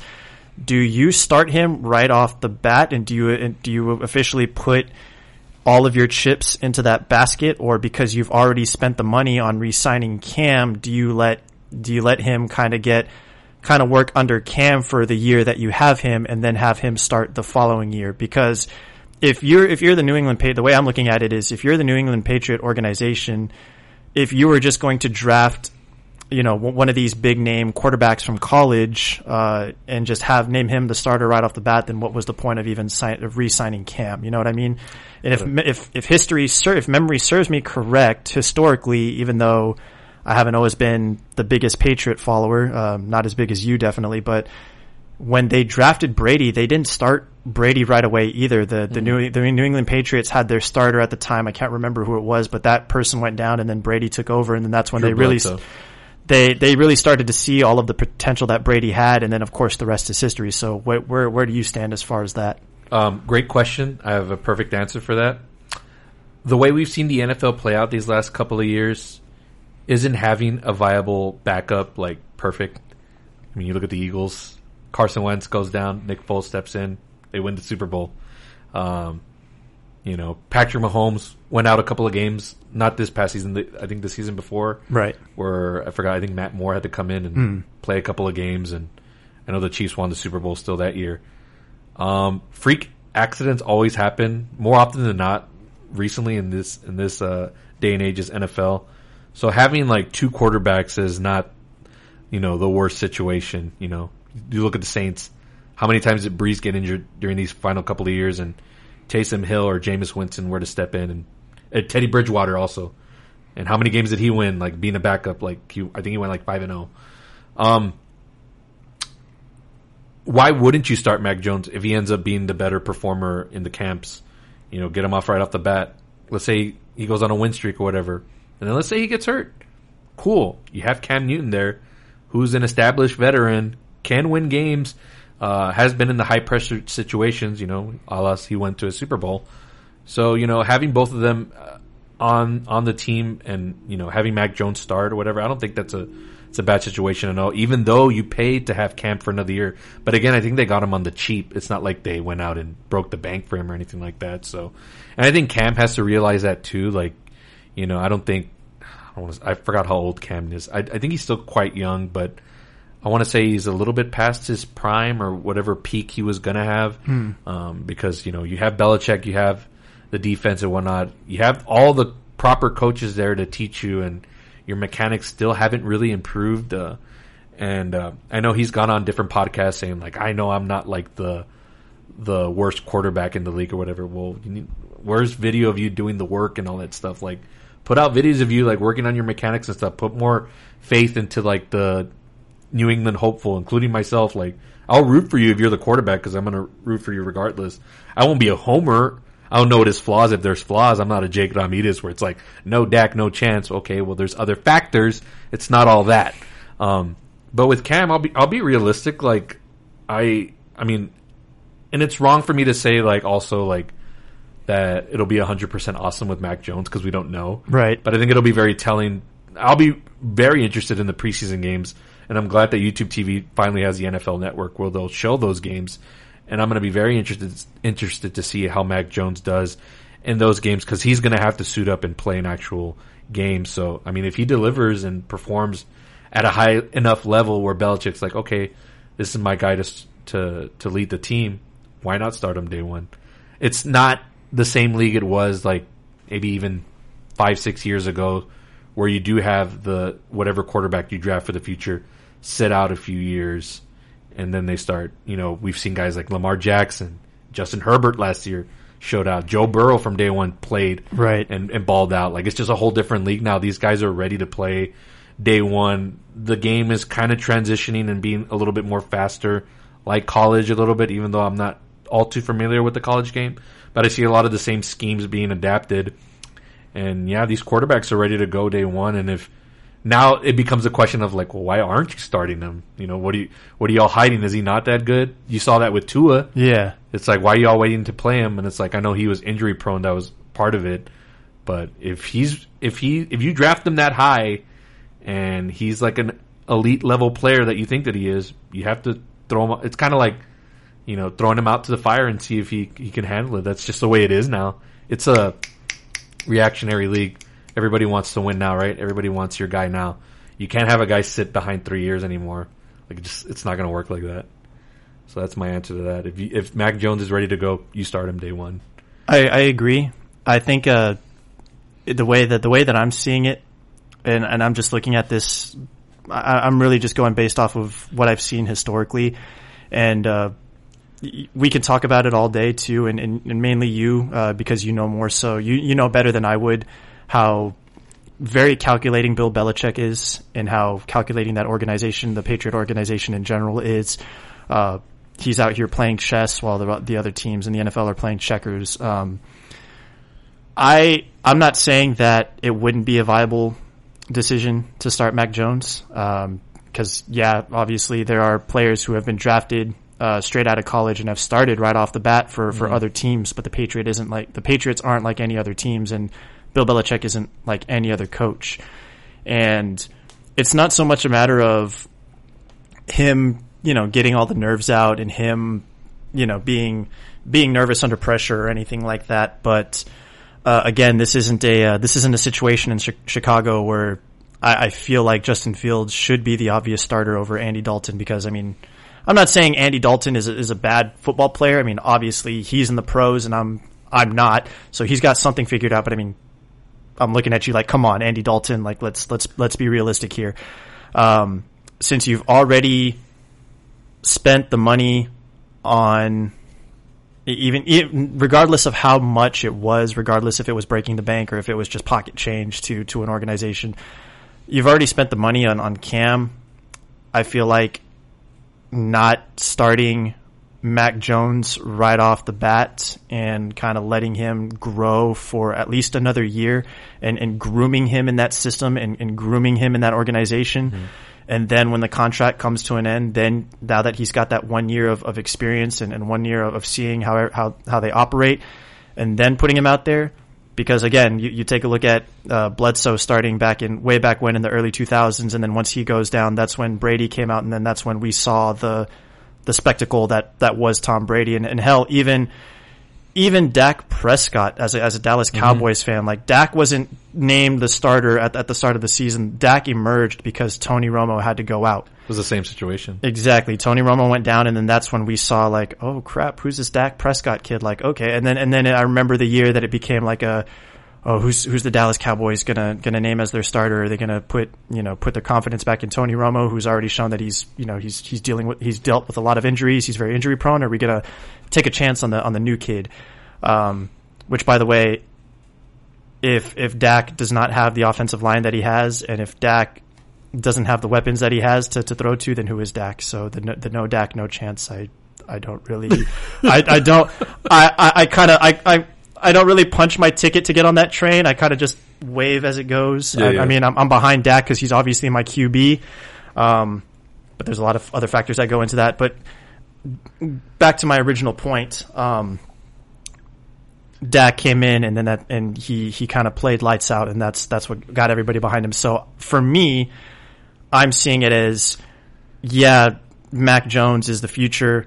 There's no reason why you should bench him, but at the same time, I don't see it being uh, a negative thing or I don't see it being a bad thing of waiting, sitting on him just a little bit, having Cam one more year and then letting Mac Jones and just grooming him for that year and, and letting him get comfortable in, in the organization and, and, get comfortable with all the players and then start him the following year. That's or or if if nothing else, God forbid, I, I don't wish any injury on anybody, but God forbid if uh, Cam Newton does go down in the middle of the season because things happen, then okay, then then then you can bring him in. He's he's already there. But starting him right off right off the bat at the, at the beginning of the season, uh, I'm kind of indifferent on that one.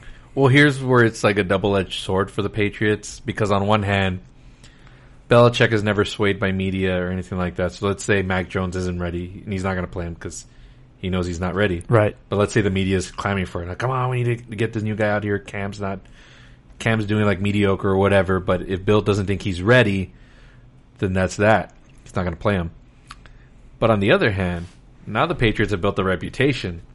If you go back to draft night, how did that person announce the pick, the six-time world champion New England, the biggest boost. Ugh. Now they're like, now they have expectations to live up to. Now we have that on our on our plate. So maybe the owner will Kraft will be like, hey, like, you know, look look at these titles. We have a reputation to uphold. If if this kid's going to give us the best chance of winning, even though you think he may not be ready, like we need to throw him out there because hey, we didn't make the playoffs last year. We don't want to become that team that like used to be great. No, we want to continue that that train going, and I think Kraft, Kraft is smart, and so is Belichick too. So, I mean, again, he's gonna play whoever is best for the team at that time. Now, could be Mac Jones the first couple of weeks, and then maybe he stumbles, and then they put throw Cam back in, or maybe Cam goes on a long run, and then you know, God forbid, he gets injured, and Mac Jones maybe may have will have learned the system by then, and he'll be ready to go. But again, it's a double edged sword especially with the Patriots because now they have that that reputation right. to uphold. Mm. But yeah, no. I, I, either way, I'm super excited. Just not just because of Mac Jones and the potential there, but all the money they spend in free agency and a lot of the defensive players coming back. And uh, now, you know, whether anybody wants to admit it or not, you know, I'm sure Belichick's got a little chip on his shoulder. You know, he saw number 12 go to TB and and win a title. It's like fuck, like now, now Belichick, not that he, he needs to prove anything to anybody, maybe just to himself. He's like, you know what? I'm, I, I need to make these last couple of years worth it. I don't know how much longer he's going to coach. Not that he's like super old. Like Bruce Arians is older, I think, than Bill Belichick. Right. But I don't know how much longer he's going to do it. So I'm sure he's going to do whatever he can to get that team back to the promised land without, you know, the other half of the coin. So it'll be fun either way. So I'm looking forward to it. Any more thoughts on the draft or? Uh, I feel I'm I'm pretty sure you're sh- you're going to share the same sentiment, but uh, this is kind of like I'm I'm starting to feel the the cat scratching at the door. Uh, we only got we only got about what three three and a half more months, four months left of, of no football, and then preseason happens, and then come September it's kickoff. It's it's it's going to be here before you know it. And these, uh, I, I, keep plugging the the spinoff show that you're going to have, that you're going to be uh, launching when that time comes, and all of these are going to be super fun conversations to, to revisit. And I can't wait to, to listen and, and hear, you know, what your what your analyses are, analysis analysis are on, you know, how the season progresses. Um, but uh, even though I have, I, I've stated earlier that I have my reservations. I mean, it's kind of like WrestleMania. Once once you once you get there, you actually feel once the time comes, the magic is actually there and, and, you're excited for it. So the cat is already scratching at the door. I'm, I'm, I'm super excited for kickoff. Now that, now that we've gone through the draft, now that we've gone through, uh, the free agency, it's just a matter of letting, letting these gentlemen do what they do best, letting them go through their progressions, going through the camps, going through the preseason, then off to the races. We'll see what happens. Well, it's like, I love how much like the NFL's kind of almost become a year round thing. Cause like it used to be like, after the Super Bowl, like it'd be like super quiet. The draft, like you'd get some noise, but now like the draft's an event. Mm-hmm. Freaking Kings of Leon were playing. I think they turned it into like a little spectacle. Yeah, I was all for that. I know there were people like, "Come on, just draft already." I was like, "No, dude, the draft's like an event now. It's a big deal. Like they're gonna add theatrics and you know they'll have a concert here or there or whatever. Like the whole look of it in Cleveland was pretty awesome." Um, but yeah, so now next, what we have to look forward to is May 12th is the release of the schedule to find out when they're going to play, what's going to be on Sunday Night Football, what's going to be on Monday Night Football. That's, I mean, if you're a diehard football fan, like you're a fan of that, and that's just for the release of the schedule. Like yeah. it's just crazy. And then of course, training camp and off season, you'll start to see videos floating around everywhere. So that's it's going to be it'll be here before you know it. Then we'll start getting fantasy football and then getting your teams together. That that's all going to be here very quick. And then it's going to be like, man, the 2020 season just finished not that long ago. Like what happened? So I love it now. Um, let's transition out of that. Um, we still have a lot to cover, um, including Mortal Kombat, which we'll we'll get to in the main event of the show. Yes, folks, we're not even at the main event yet, so bear with us. Thank you if you've been joining us. Uh, just a lot of stuff that we needed to to cover in the couple of weeks that I've been off, and I'm again I'm here with Brandon. I'm glad he's joining me in this conversation. I'm happy to have him and bounce off him. Uh, next topic. Um, I haven't really been able to discuss this because uh, the person I, I, I, wanted to get for this show, our schedules haven't really aligned, and Brandon's pretty familiar with uh, a lot of the content, uh, and just mostly everybody is because it's just now the whole mainstream of it, and that's the the Marvel Cinematic Universe that's just taken over the world. Uh, I stated this like a, a year or two ago. It's like it's bigger than Star Wars now. I think in just pop culture, is just like the number one thing.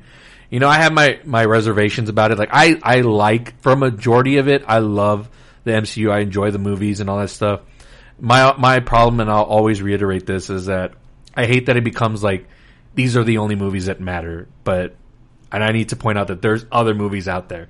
So that's my whole thing. When people make it out like these are the only movies that matter, like that's where where I have issue, and I start to play the role of troll, where it's like you know there's other like Marvel did an event how to do political thrillers or how to do grief and all that stuff. Like there's there's other stuff out there if you broaden your horizons. But with that being said, um, we're in what the start of May, and we've had two television shows that have come from Marvel, and this is like a kind of like a project experiment. This is the first time it's ever been done. So we have characters that have been played in the movies, and we're talking specifically characters like Wanda and Vision, Falcon and Winter Soldier.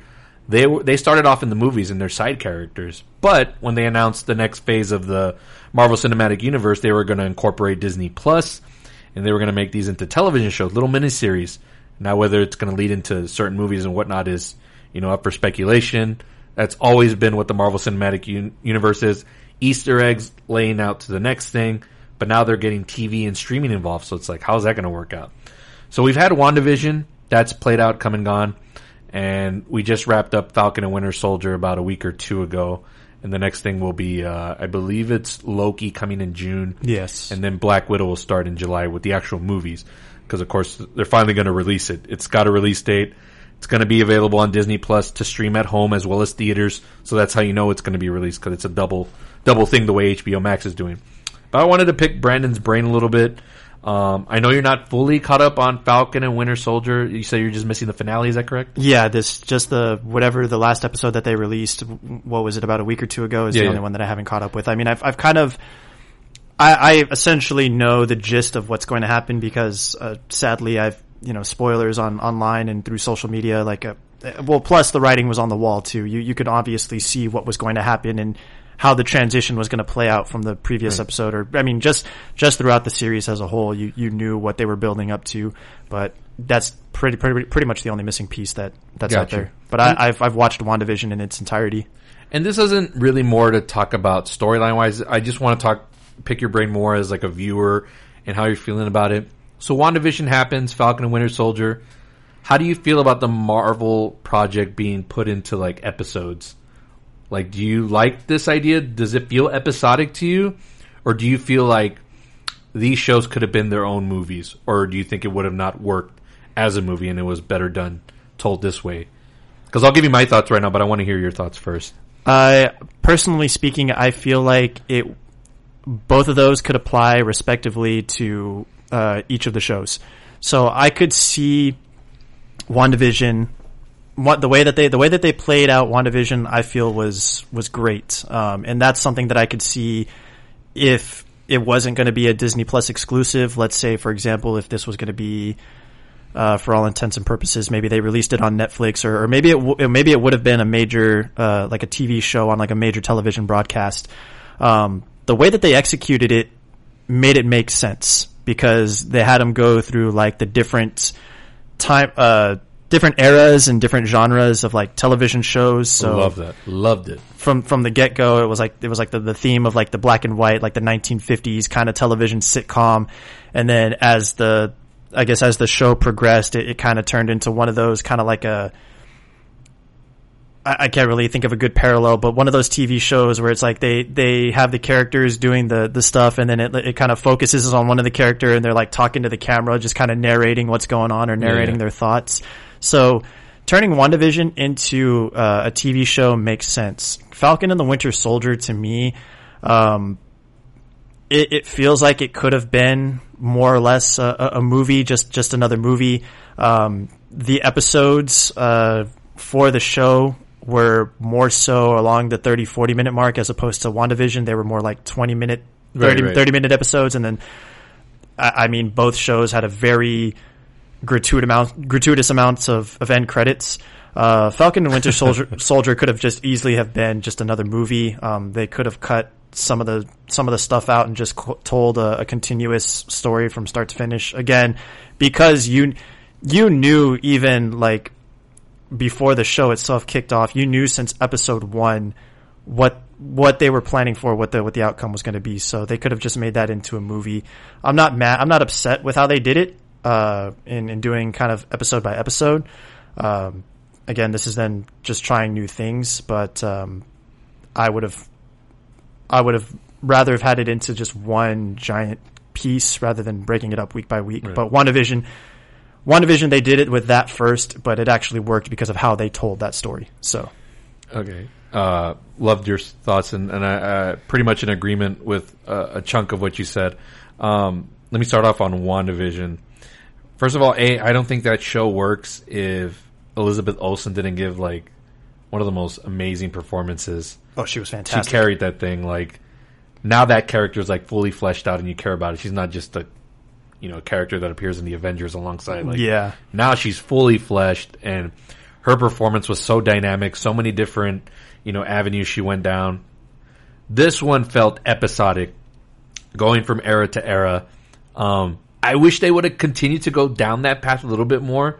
I wish it really would have been the whole show would have been that as opposed to them like going back and forth between the real world and then oh it's, it's actually her simulating a television world. I would have loved for that to have been the reveal at the end like oh shit this was actually all simulated this whole time yeah, and let that be the the whole mystery, and then maybe you can squeeze a, a season two or whatever. The fact that like it was episodic for those few moments, I think I believe I, I forgot how many episodes WandaVision was. I think it was eight. Was it eight or six? eight or nine something. No, Fal- Falcon and Winter Soldier was six. That's right. I think WandaVision was nine episodes. So like by the time episode four came around, it got into that real MCU. Okay, we got to connect all the dots, and it's got to you know deal with everything going on post the blip. Um, so I liked it for for that aspect. Like the first three or four episodes of WandaVision were just like kind of like mind fuck television. Like oh shit, like there's some weird stuff going on here, and then like the little commercials that they would add in For like, kind Hydra. of like were kind of creepy too. Like some of them were like like what's that animated one where it was like a shark a guy like starving himself, and it was like for a candy. It was like a juice commercial It or was a something weird like that. thing, yeah. and I was like- it was very 90s s. Yes, and I was like, man, this is so fucking. It was like very Twin Peaks, like very just like that's so out of left field and weird. But I like that. Like that's my kind of shit. So I would have loved for them to continue that, and then the, maybe the reveal would have been like, oh, like this is she's creating this whole little world on her own. That would have been a cool reveal if you wanted to continue making this like its own little series, and you know it being yeah, it's part of a larger world, but you can still keep it self-contained. But I know they had to connect it to Doctor Strange. I think that's where her character's headed uh, next in the uh, Marvel Cinematic Universe, which I think that movie, uh, Doctor Strange, is going to be coming out. I'm looking at here, it's going to be March 2022, so that's next year. So they Yeah. had to tie that in. Um, as far as Falcon and Winter Soldier is concerned, absolutely this could have been a movie. None of it felt episodic. Everything was continuing literally the next point. So Oh, it's for sure. What was the whole point of breaking it up into like a six hour movie? Like, yes, there's a lot of stuff they could have cut out. Where it would have worked as a television show, and this is stuff that's kind of tying into now, is a, a lot of the racial stuff that they're diving into. But they were doing it in a way where it was like, it was very interesting the way they introduced the was it Isaiah character that's that black super soldier. Yeah, yeah, yeah, yeah. Uh, was it, is it Isaiah Kelly? I think that was his name, uh, or Isaiah Bradley. I think that was his name. You're talking about his uh uh Wyatt Russell's characters, his his like best friend, right? His no, no, friend. the, the the the super soldier guy that when Winter Soldier introduces like, hey, there was a oh, oh, the old timer guy. yeah, yeah, yeah. Okay, guy. okay, okay. So like they're diving into these themes here. and I'm like, oh man, this is real interesting. But then of course you have to appease the kids and whatnot. So you'd have like your little action buddy cop stuff. Like I didn't really understand the the whole friction between, uh, or there wasn't really that much friction between Falcon and Winter Soldier where they tried to. I don't know why they were at odds with each other sometimes, but like it just felt out of place. Um, bringing Zemo back was like a plus. I, I thought he was one of the better villains. That may have been the show stealer right there. Oh, for sure. Um, a lot of people didn't like him in Civil War, but I loved it because he was one of those villains that you know, like the Joker. He's going to beat you with his mind. He's Mm-hmm. going to he's going to destroy you from within, and that was the brilliance of him. He's like he was calculating, and he was doing a a lot of that here, but also like being funny and also kind of like making you kind of like him. And I'm like, man, I want you know, no no offense to Winter Soldier and Falcon, but I want to see more what this guy's up to. Like you can tell, like his wheels are turning throughout this show, and he's got so much stuff cooking. And even uh, I know you haven't seen the finale yet, but the way things are kind of left off with him, it's like, man, I want to see more of this guy. Falcon and Winter Soldier, that stuff was okay, like, but as a movie, and then afterwards, and I'm sure you've heard it already because the news is spilled. There's going to be a Captain America four with this guy as Right. a movie. And I'm like, couldn't this have been de facto Captain America 4? Like, because that's what it's all leading to the whole who's worthy of uh, carrying the shield and the and the mantle. And I'm like, really? Like, I'm not interested in a a Falcon Captain America type movie unless you surround it with a shitload of badass supporting characters like a Zemo or even a Sharon Carter. Like, Yeah, there's some stuff that once you see the finale, there's some interesting stuff there with her on the horizon. Um, they casted uh, Julia Louis Dreyfus, who's better known to mostly everyone. She would play Elaine on Seinfeld. Uh, brilliant casting choice as uh, she has this weird long name, but she's going to be a vital part of, of the MCU going forward. Um, I think she's going to be appearing in Black Widow, which is what the Marvel diehards have told me. So she's going to be a very important character. And then, of course, the standout, surprising turn of Wyatt Russell as John Walker was just so fucking entertaining. So the combination of him, Zemo, and Carter to me were more interesting than whatever was going on with Winter Soldier and his story of redemption and whatnot, and even Falcon. The stuff that he did with Isaiah Bradley and all the undertones of like, will they ever let a black man be a Captain America, or will they ever let a black man be Captain America in the U.S. in the present day? Right. That were some interesting themes. But as far as it like as a television show, didn't hit all the right notes for me. That's not what a TV show should be. Should be episodic. Should be like uh, you know, even Cobra Kai. You can turn that into a movie if you want, but th- they've done that really well to to make it an episodic television series. I'm really excited for season four. Oh, finish wrapping, folks. That's coming. Um, but yeah, th- that th- those are my quick thoughts on that. Just, um, I think it, it, it'll work. I think the Loki show will be more episodic because that feels like it could go down so many different avenues. Yeah. it stick. I don't think it's going to stick to one main storyline. I want it to be like an adventure of the week. Mm. Like Loki shows up on Earth, whatever, and deals with whatever's going on there. So that has the potential to be a good television show. That was the one I was most looking forward to on the slate of announced TV shows. But yeah, after having seen Falcon and Winter Soldier, I stated this way before the show came out and they showed the little previews. I was like, man, this looks like the same the same shit, and it kind of was, to to be honest. And once you see the finale, you'll see what I'm getting at. Like, the villains were like whatever, but the more interesting part of it was Zemo and and Wyatt Russell, and I want to see where those characters go. Any more thoughts on on that? Uh, a couple more actually, uh, in in regards to both shows. So with with WandaVision, actually, this question will apply to both, um, because I, in terms of the way that that Marvel produces television shows in general, and I know in the past they've done uh, Agents of Shield, which I've never seen an episode of in my life, to be 100 percent honest, but uh, back five six years ago there was a little Easter egg, or there was an episode where you know people were saying like, "Oh, you had to have watched Agents of Shield because there was a certain episode that explained." Leading up into the Age of Ultron of, of how they got to that point of Right, how they right, how they got how Loki's scepter got onto that that that military base or what have you in the beginning of the movie. Um, so the way that, that Marvel produces their television shows is it's very clear that they're doing it because they want it to play into their cinematic universe, into their movies.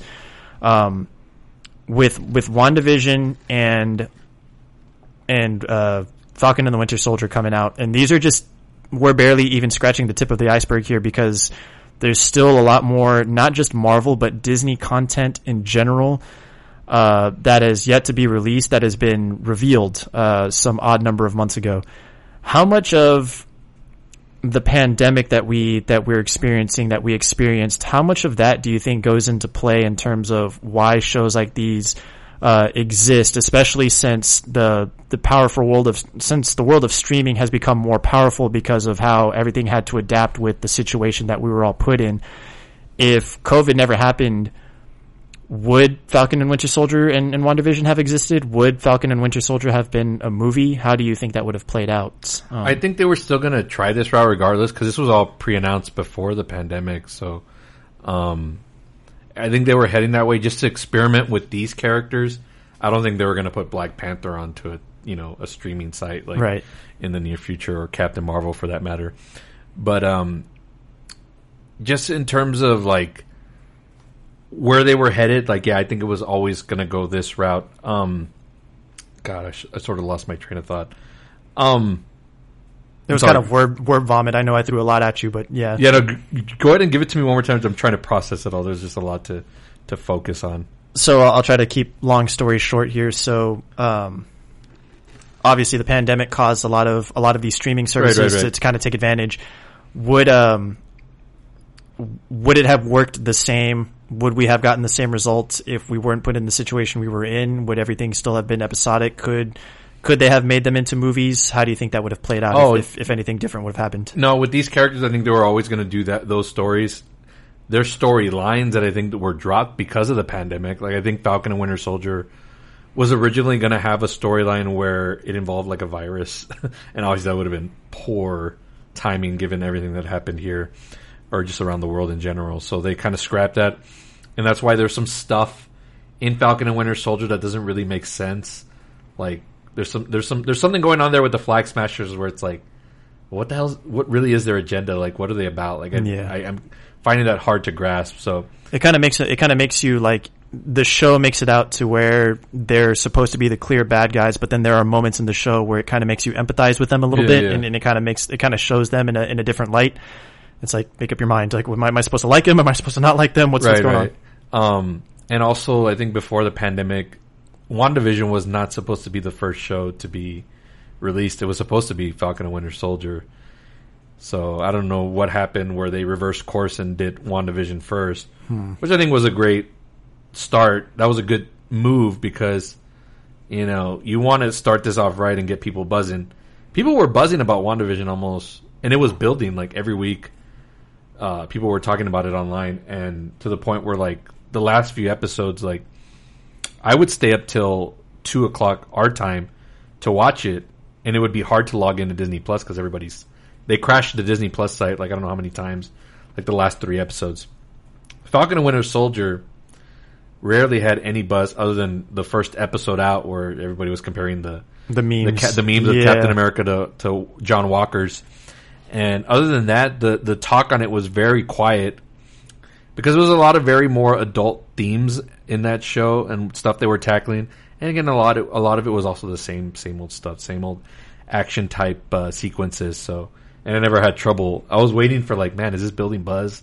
Am I gonna have trouble logging into Disney Plus for the finale? And like, I never had any of those problems. So um, it was that was a great reverse course for them to start with WandaVision and get that buzz.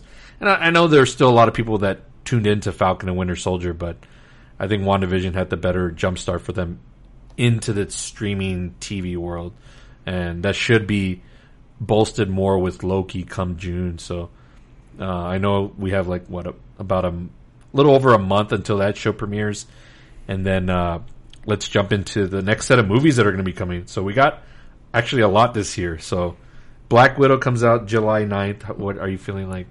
Kind of whatever on that one, or I'm I'm indifferent. Um, obviously, uh, Natasha Romanoff, Black Widow, she was a pivotal part of, of the original group of, of the Avengers group. She she played a big role, and um, I'm not going to dismiss it uh, because I'm a I'm a big uh, Marvel fan. So I'm I'm gonna go see it, and I'm planning on seeing it in theaters.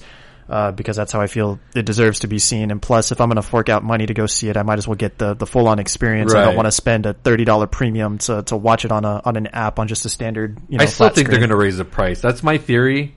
Because if you're going to do a movie I like hope not. this, if you're going to do a movie like this, I would raise the price from a from Disney standpoint because Disney's the only corporation that can get away with this, and people will still sh- shell out money. Like, let's say they announce tomorrow that they're raising this to like fifty bucks.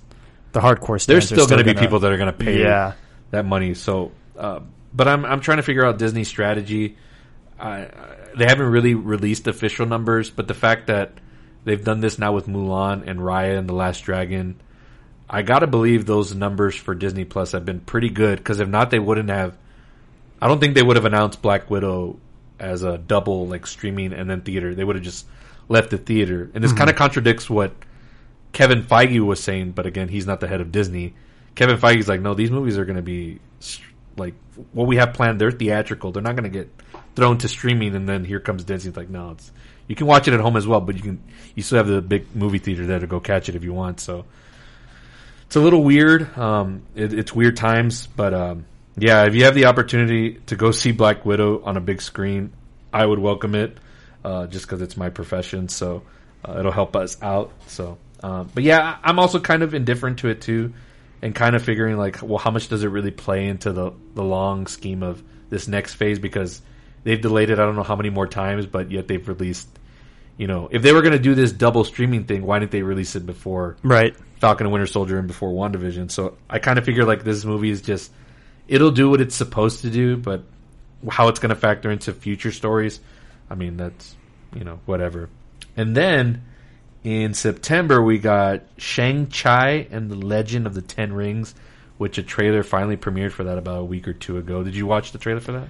I, I watched little bits and pieces of it. It looks very intriguing. Uh, this isn't a character historically that I've been fully invested in, but because of the way that you know visually everything looks very appealing and you know super flashy and uh, catches the attention. It something that I'm going to venture to venture out to go see. This is where I'm going to see the longevity of Marvel of how it's going to hold because you don't have a, a Robert Downey Jr., a Chris Evans, star power heading the team. Like who's who's the next like big star that's gonna like you know carry? The, who's the next John Cena that's gonna carry Stone Cold The Rock? Like to there has to be like a star at the at the top of this. Like and looking at a couple of these movies, like Shang Chi, like I know it's a it's a more like Asian you know friendly cast. Yeah.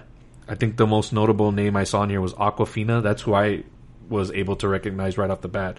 But she's not like a, you know, you're not going to see her name on a poster. Like, no offense to her, she's she's a fine actress.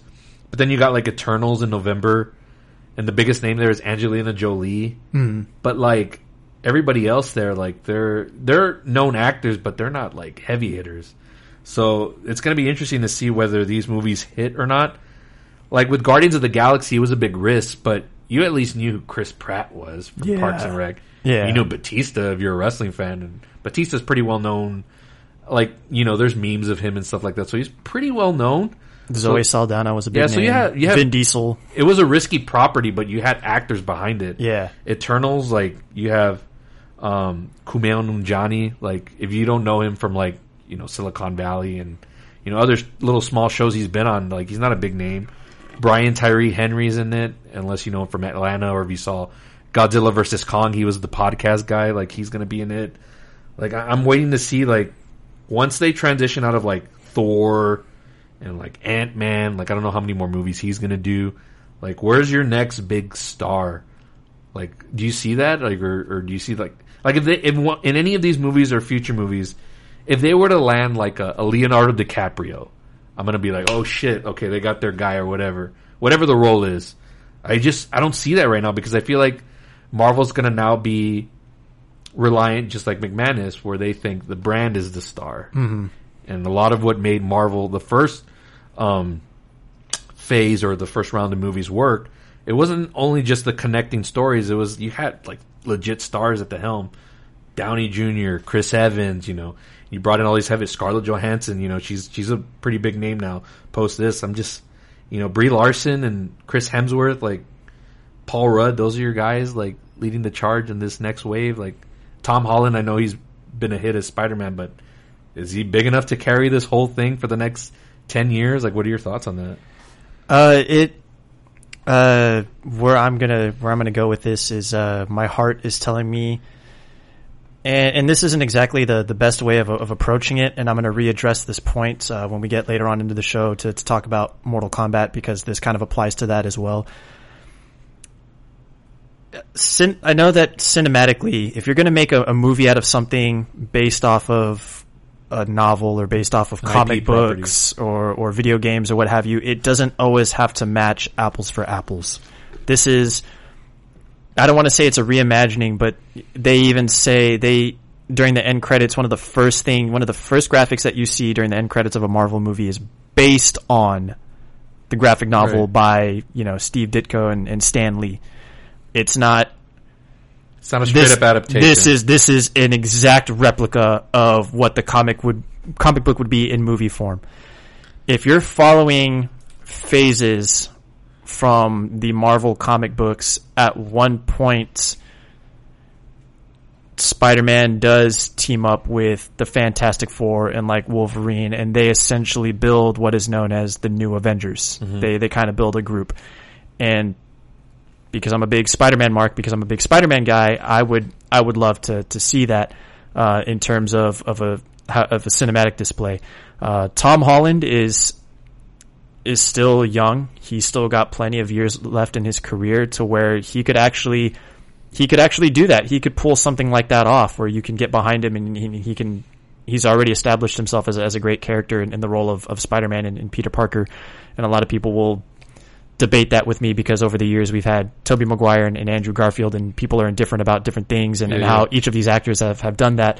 But I wouldn't be, I wouldn't hate the idea of Spider-Man leading the front charge and then having, you know, the, the cast of Guardians and then having the, uh, the Paul Rudd, uh, kind of, kind of backing him up and, and still kind of holding that, that star power, um, until eventually that they, that they kind of drift away and, uh, inevitably. And it's also, it's also super unfortunate too as well because with the passing of Chadwick Boseman, Chadwick Boseman could Oh, have been he could have been he could have been he could have been a front runner and he could have been a big name that could have carried that that industry going forward as well. And unfortunately, we we won't get to see that. But we also you also got to consider the the partnership now, or I, I don't know if it's a partnership or if it's a if it's a buying out, but the fact that Marvel actually has the rights to, to Fox again, Right. Going back to Wandavision and why we saw um, Homeboy, Quicksilver. the Quicksilver that that appeared on the show, and and all of the nods that they made with that. Um, Ryan Reynolds now and, and Deadpool Mm-hmm. is officially now part of the MCU, so that he's he's a big star in his own right, which his name will probably pop up again later on in, in, Why do you think another they- conversation. Why do you think they've waited on that? I feel like they should have already like announced something. Because I mean, I was I was never on the Deadpool bandwagon, but I understand from a business standpoint how much money that made and Yeah. how how great of a casting it was that they nailed on that. Um, it's weird that they haven't announced anything regarding him, or at least hey, Deadpool news coming up soon. Like, don't worry, fans. Like, I'm shocked that they haven't announced anything. Well, they, there's some there's some news here and there that uh, Deadpool three is already I think in development or they're they're they're doing something with Deadpool three. Right, but like how I noticed, uh, I told you about that trailer that leaked today where it was showing like all the MCU. Whatever. Oh, yeah, yeah, yeah. Why not throw in a picture of, hey, I'm Deadpool, whatever. Like I'm here too. Like just something like that to give the fans like, yeah, Yeah. like he's in it. Like yeah, you hear the rumblings like, oh, there's stuff in development or whatever. But give me something official on the Marvel Twitter page or Instagram, whatever. Like a Deadpool logo or something that it's coming. That could be something I, I don't know. That could be maybe Fox still kind of have kind of having a hand in things, just kind of like how Sony still has a hand in in Spider Man and how there was a big. But Sony owns the rights. Those Fox don't own that anymore. And so I'm just thinking like, I, I just think you got to build steam on it when it's hot. And like Deadpool two came out what? We're going on almost three years ago. I think? Yeah, that's three So- years ago exactly. And everyone's got a short attention span. Like people will forget. Like I'm not saying that, you know, it won't be popular once he comes back again, but don't wait too long. Like throw something out there. how how how much do you how much would you want to throw out there without it being too like overwhelming, especially with everything that's already been revealed in terms of, of Marvel's productions, and not and I'm not just talking in terms of like the cinematic, like the movies that they got coming up, but like all of the TV shows uh, that that they've announced and that that are still up and coming, and the ones that the couple, the few that they've already uh, released. You know what Uh, how, would- how much? How much of that? How much? How much is too much? Basically, you know what I would do? If you and if you're listening, Disney, uh, Kevin Feige, I would have Deadpool. I would have Ryan Reynolds in costume. I would have had him announce all of this stuff in character. Oh, we got Black Widow coming out and make like a joke or whatever. Thor, Thor and Thun- Thor: Love and Thunder. That sounds stupid. Or like you know, just what like in the Deadpool character, like poking fun at itself. I would love to see Deadpool do that, and and it's not giving away too much. It's just showing that he exists there, also in that world. While you still have you haven't announced anything for him officially, but at least you have him there, like just to announce these projects. That's what I would have done with Deadpool. Tell me that that wouldn't like That would- that would make a lot sense. of eyes. Or maybe like even uh i mean you could even you could even have it the way that it played out as it did and just have that trailer of like have the trailer launch the way that it did so have this original cut of it the Yeah. way that way that we have it now and then do like a re-release but then having do like like Ryan Reynolds voicing over, like doing commentary as he's that that would make sense. Ooh, Spider Man No Way Home. Is Venom in this? Like I would say stuff like that. Like you know, just throw little like Spider Man's just a wannabe Deadpool. Yeah, why just- does he look like me? just do shit like that. Like, yeah. Uh, back to the movies though, real quick. So we have uh, Black Widow, Shang Chi, Eternals, and then to end the year, we're getting a Spider Man movie for Christmas, which is going to be super crazy because all the speculation has been like this is going to be like their version of Into the Spider Verse, where Right. we possibly may see, you know, Tobey and Andrew. Nothing's been you know, made official, and they're not gonna. I think they're just gonna leave it until, unless until we see like the first trailer or whatever, where they may hint at it. Um, if it happens, it happens. I'll be one. I mean, I'll throw a fist up in the air if I see, if I see Tobey Maguire. I'm still a mark for Tobey Maguire in those movies, except for maybe the last one. But um, I know you're super excited about it. Oh, Um, absolutely. have you been following up more on it? Uh, are you keeping a close eye on what's going on, or you kind of want to go in blind and just you know enjoy the movie as it is? Because I know I did that for me for the Dark Knight trilogy, and it kind of ruined it for me trying to learn every little bit about it. Right. And but I just want to, if I were to go back, I would just go and enjoy the experience I don't know how how are you approaching this movie? I'm excited for it to the point where I'm not diving that deep into it. Uh, I'm just kind of letting things happen as they do. So the little uh, the little vignettes that they were do- that they were teasing with uh, Tom Holland and Zendaya and uh, the cast, just kind of like, oh, why why won't they tell us the, the title of the, the the movie or whatever? Oh, because you're not good at keeping secrets. And then they kind of did the reveal Yeah. of, of what the official title of the movie was going to be. So whatever they whatever they release with that, you know, anything that, that pops up on, on the mainstream, anything that pops up on the timeline that I can that that I stumble across that I'll see, that's to the extent that I'll go. But I'm not, you know, I'm not out there crazy trying to find any possible dirt sheet that I can to, to see any kind of rumors. Um, I, I kind of want to bring this back to to the to the previous conversation with with Wandavision because I I kind of love the idea that you proposed with having having a, a two season of that show. Uh, I don't know how exactly they would have executed that, but having the the first season kind of be just going through the eras of, of the television timeline and, and having different uh, different themes un, until the the big reveal was that she was fabricating the whole thing with her powers. But I knew that when, when you were explaining it, uh, I knew that they had to have the payoff because they had to reveal who her character is and, and who, you know, the Scarlet Witch actually is and have her actually own up to her powers. But that could have been the premise of the entire second season and you could have uh, introduced Agatha at that point and they could have had a, they could have had a longer storied feud and the fighting could have been drawn out a whole lot Yeah. more than it did for like one or two episodes, whatever it was, and then having the two the two mirror visions fighting each other.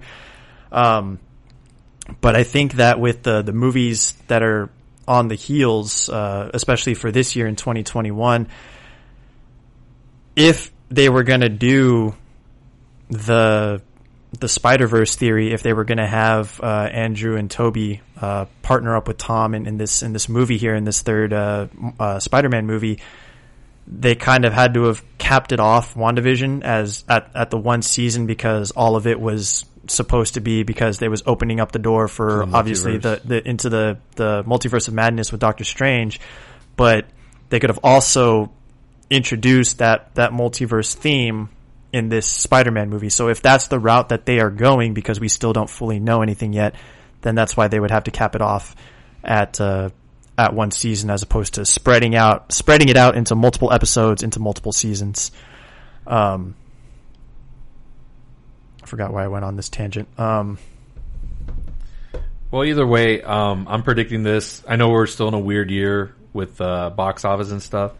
I, I, I know this Spider-Man movie is going to be the biggest movie of the year, like for sure. Like Bar it- none. Box office wise, maybe the only thing close to might be Fast Nine, just because of the fan base that it has, and this one looks a hell of a lot more fun than the last movie. Um, that could be its only competition, but yeah, is Fast Nine Fast Nine is gonna, not going to be dual released, right? Is it's No, going to be strictly into theaters? strictly theaters. But the way you, the Universal, um, I guess, contract or what's into their you know thing with movie theaters is that if a movie doesn't make over like fifty million or something at the box office, then it gets a shorter theatrical window and goes straight to streaming. Which is why you saw like nobody, while it was like semi successful, didn't make like too much money. Right. now, it's available. You can buy it at home and stream it. But Fast and Furious is definitely going to make more than fifty million at Oh, the box for office sure. which means it's going to have a longer life at the theaters, meaning we get to hold it longer before it gets to, to home video. So it'll definitely have more money to make money there. Um, it's going to be interesting when it comes to Spider Man. Because I don't want to do. I I, I know if, it's if like- anybody out there is listening from Marvel and Disney, please do not do a dual release because you will not do that movie any justice. If Well, here's the thing, though. I don't know if you saw this last week, but Sony signed a deal with Disney that their catalog is going to be on Disney Plus, starting I think with I forgot which releases, but you know you're going to be able to see the Tobey Maguire Spider Man. I think I saw that. Yeah, I remember seeing that. Yeah, they'll be in the Marvel channel of Disney Plus, so that's like uncharted territory there because those movies aren't technically canon of that world until they possibly tie it in with this movie. But that's to be TBD. But yeah, we're gonna start seeing Sony movies on the Disney Plus uh, platform. I think we'll be at a better place nationwide as far as like vaccine and all that stuff. I think we'll be fine. I don't say everyone's to be fully vaccinated, but I think we'll be at a point where I think we'll be at 100% theater wise and we'll be starting to letting more people in. I think this movie will be a full on theatrical release. I don't think they'll do the double like premiere access on Disney Plus. Right. Plus, I think the Sony contract probably wouldn't let them do that. I think a lot of it too is is determined by what I, I mean. Spider Man is a bigger bigger name than or bigger draw than Black Widow is. For sure. But a lot of a lot of it's going to determine how Black Widow does with this whole dual release and and what Marvel and Yeah. Disney decide to do with that by the time December comes around. And I'm also thinking in terms of marketing, it's going to be weird how all this stuff happens now. Like, I know they released the trailer for like Shang Chi already, but like, how early do you start promoting like Eternals, and how early do you start promoting Spider Man, where they don't overlap and one like takes over the other? You know what I mean? Like, Right. You want to put all your chips in for Shang Chi and Eternals because they're new properties. Like, you want to get all the marketing out there. So like. When do you think we're going to see our first trailer for Spider Man? Like, I'm, I was really trying to think and gauge on that. Like, I mean, the the obvious thing would be to put it in a summer movie. To put it, whereas there's a lot of like, I would put it in front of Fast Nine, like a teaser. Yeah. because you know a lot of people are going to go see that movie. Right. But you can also put it in front of Black Widow. But what about Eternals and everything else? Like, it, it, it's just going to be like, from a marketing standpoint, I just wonder how they're going to do it now. If they're going to release three, four movies a year. it, uh, kind of, or at least attempting to think of and think in the mind of of somebody who works on behalf of Disney. Uh, I like the idea of doing a teaser for for the Spider-Man movie, um, and and placing it in a in a big blockbuster like Fast Nine. I honestly don't mind the idea of kind of doing it how they did uh, back in 2015, especially since I don't want to say Star Wars isn't as big a thing, but there's there's nothing really Star Wars related cinematically that's that people are going to be getting excited for this year. There's no big Star Wars release. There's no Star Wars themed movie that's going to be released. Uh, for years, it had always been, uh, you know, Marvel would kind of dominate the the summer, and then kind of maybe have something around the fall, like Thanksgiving time. But December was always like, the- December was always Star Wars time Right. um, doing something like the like a like a Monday night football thing where you know Oh, when yeah. when the football season happens and- yeah tune in at halftime to see the official trailer of the new Spider-Man movie and that Yeah. could that could launch somewhere in like as early as September and then you have October November December pre-sales and, and merchandising and, and all that stuff I, I that's how I would do it honestly that's that's that's something that I would Yeah, that's I would smart jump too. on I'm just wondering now, like, I, with Marvel so big, like you really don't have to try with the marketing and the at least the posters because people are going to go see it regardless. yeah but I, I'm just wondering, like, the overshadowing and stepping over toes, like, like because again, I, I if they're going to put all their chips on these new franchises, like Eternals and Shang Chi, like, you got to put in. They're all coming later in the year, like what is it, September and then November, and then December for Spider Man. Like, yeah Spider Man's going to have to get some really good marketing there at some point. It's just a matter of where they're going to put it to not overshadow those other movies. Because when WandaVision was going on, you really didn't really hear much about what was going to happen in Falcon and Winter Soldier until like that finale week of WandaVision where it's like, here comes Falcon and Winter Soldier. And but it was they, like, they finally did a release but it was only like two weeks to get hyped for it. yeah But I know that that's the TV show. I just wonder how they're gonna able to balance that with the movies. But again, I know they they shifted all the all of these releases because of the pandemic.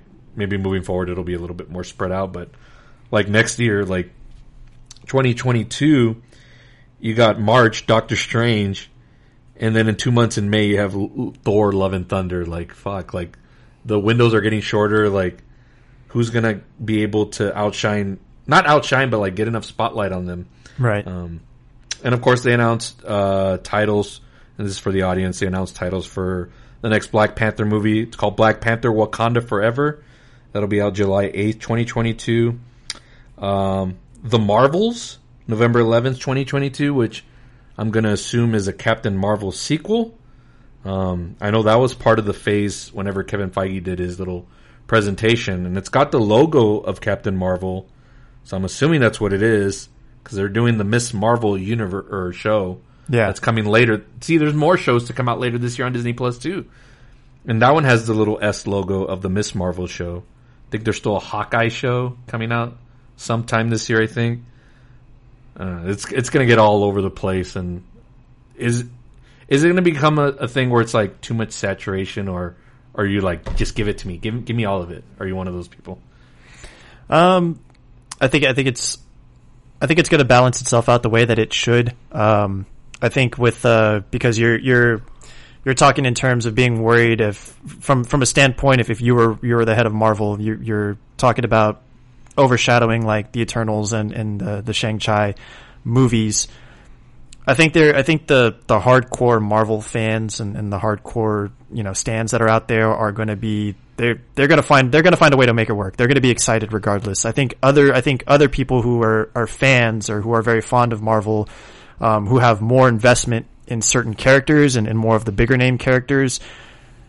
I, I really don't think it's it's a it's a concern of overshadowing. I think they're gonna. I think regardless, even if you had it spread out, even if it wasn't compiled into every two months, there's going to be another movie and then another show and then another movie and another show. I think people are going to invest what they want to invest in. Uh, as far as just the avid, the average moviegoer is, is Yeah. concerned. So, you know, the, the internal, the Eternals over this, over a Spider-Man, I think that somebody would probably be more excited of a Spider-Man overall, regardless of how they market it or regardless of how the timeline plays out in terms of uh, how spread out the releases are. Um, that's just my take on it, though. What, uh, like from a, a mainstream audience uh, standpoint, and I want you to be, give me an honest answer. You can, you know, be as truthful as you want. But like, do you think there's going to become a point where it's fatigue, where it's like, let's say, like November comes, Eternals, and the next month is Spider Man? Is it is the average fan going to be like another one of these? Like, like we just got through one. Like, can we have like a little break? Like, me me personally, after Infinity War, if I were the head of Disney, I would have made everyone wait three years for Endgame. Oh wow. I would have left it on that huge cliffhanger where you're like, holy shit, like, what happens now? And then you don't hear anything about it for three years, and then you release it. And I think the, the anticipation, to me, I think anticipation and build still means something. But if we're get, getting these every month, doesn't it kind of kill the, the special specialness of it? A little bit? from a, from a mainstream audience perspective, if if burnout hasn't already happened because there's already been a pattern of you know one or two movies that that are released, and it, it was always a pattern of Marvel and Marvel and, and Star Wars, like I said, that that have always been running the the years in terms of like big box office hits. Um, like, will we ever reach a level of Endgame? And forget the pandemic. Let's say that didn't happen. yeah, are we are we going to be able to reach an uh, an event like as big as Endgame was if there's something coming out every month or every one or two months? It's like I don't think every I don't think anything will ever top Endgame. That's that's just my honest uh, honest answer to that. I think that the way that Marvel crafted that storytelling, and it's not just in terms of the casting and, and who they got to play as as the characters as as the big original 6 mm-hmm. just th- how very careful and calculating they were in, in telling an entire 10 year story mm. of having all of these singular movies and then turning into and they almost they almost dropped the ball when they started doing you know too many crossovers with with the singular movies. So like when they pretty much had in Captain America Civil War every single Avenger was in that movie. It was basically Avengers It was- 2.5 rate or yeah, it was like basically an Avenger movie on its own right, so they almost dropped the ball on that. But the fact that they told a ten-year, tangible, linear, coherent story, uh, and just made it work, and then have have it culminated at, at Endgame, I don't think there'll ever be another event or another experience as, as big as that. Even if they wanted to do like uh, a Secret Wars or like an Avengers two, kind of kind of how they do in, in the comic books. Like if they still wanted to stick with comic book adaptations, I don't think anything will be as big or will top uh, the the Endgame storyline that we got. I think the only thing possible, and this is if they build it up properly, and of course this is just my opinion, you can disagree. Um, however, they get the X Men involved in all of this, but also it's going to be who they cast. And that's why I'm saying star power. I think still matters. Let's say this was at the, let's say Disney acquired Fox during the prime run of Hugh Jackman as Wolverine.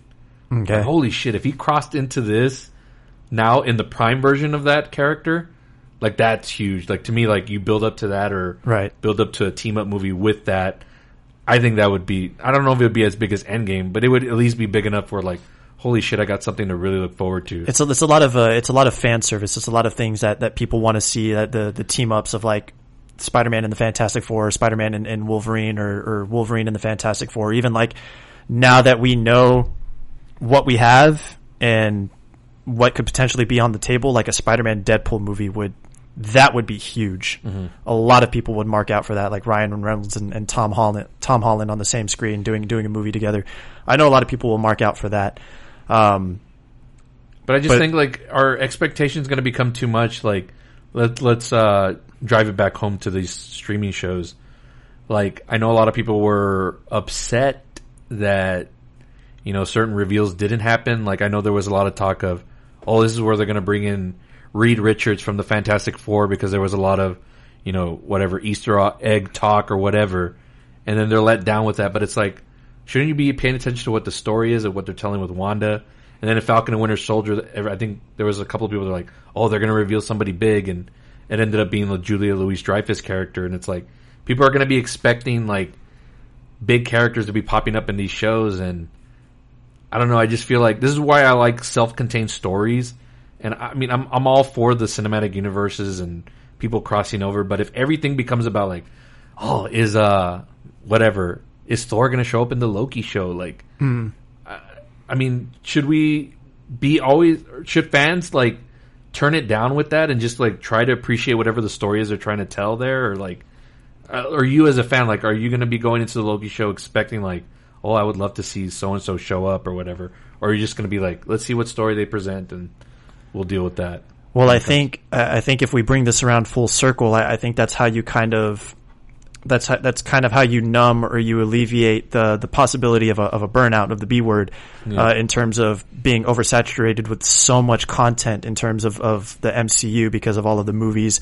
and the the TV shows that are being popped out in, in, in the short amount of time that they are.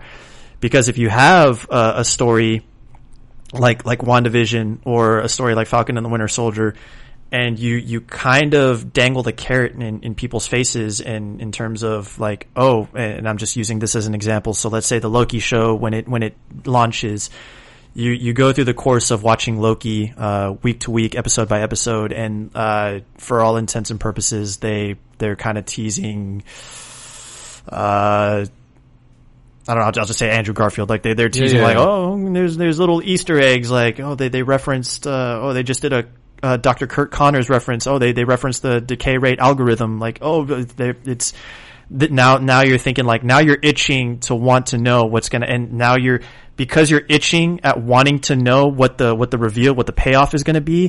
You're more invested into the show as opposed you're, you're more focused on the show and what's going to happen than focused on it being too much and it being too much burnout. So I think that I think that the anticipation kind of outweighs the monotony of of having all of this content just kind of thrown at us all at once. I just I don't want it to be like if they're doing these shows, I I don't want it to always be about the puzzle. Like it's it's one part of a bigger story, Right. but focus. Like I, I'm cool with the story they told with with Falcon and Sam Wilson and all that. Mm-hmm.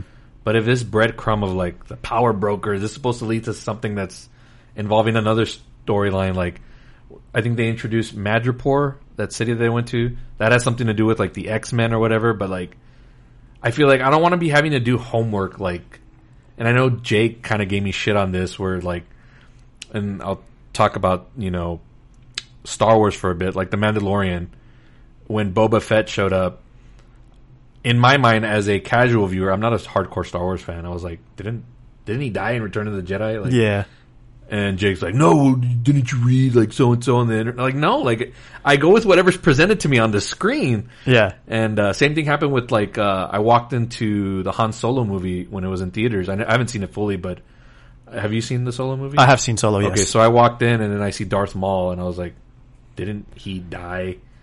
And like, no, you didn't you watch the cartoon? Like, no, I didn't watch like another property or whatever. Like, But that's a, that's a different story because the because the Solo movie was supposed to be pre Phantom Menace, was not it? No, because he gets. uh Isn't it like during?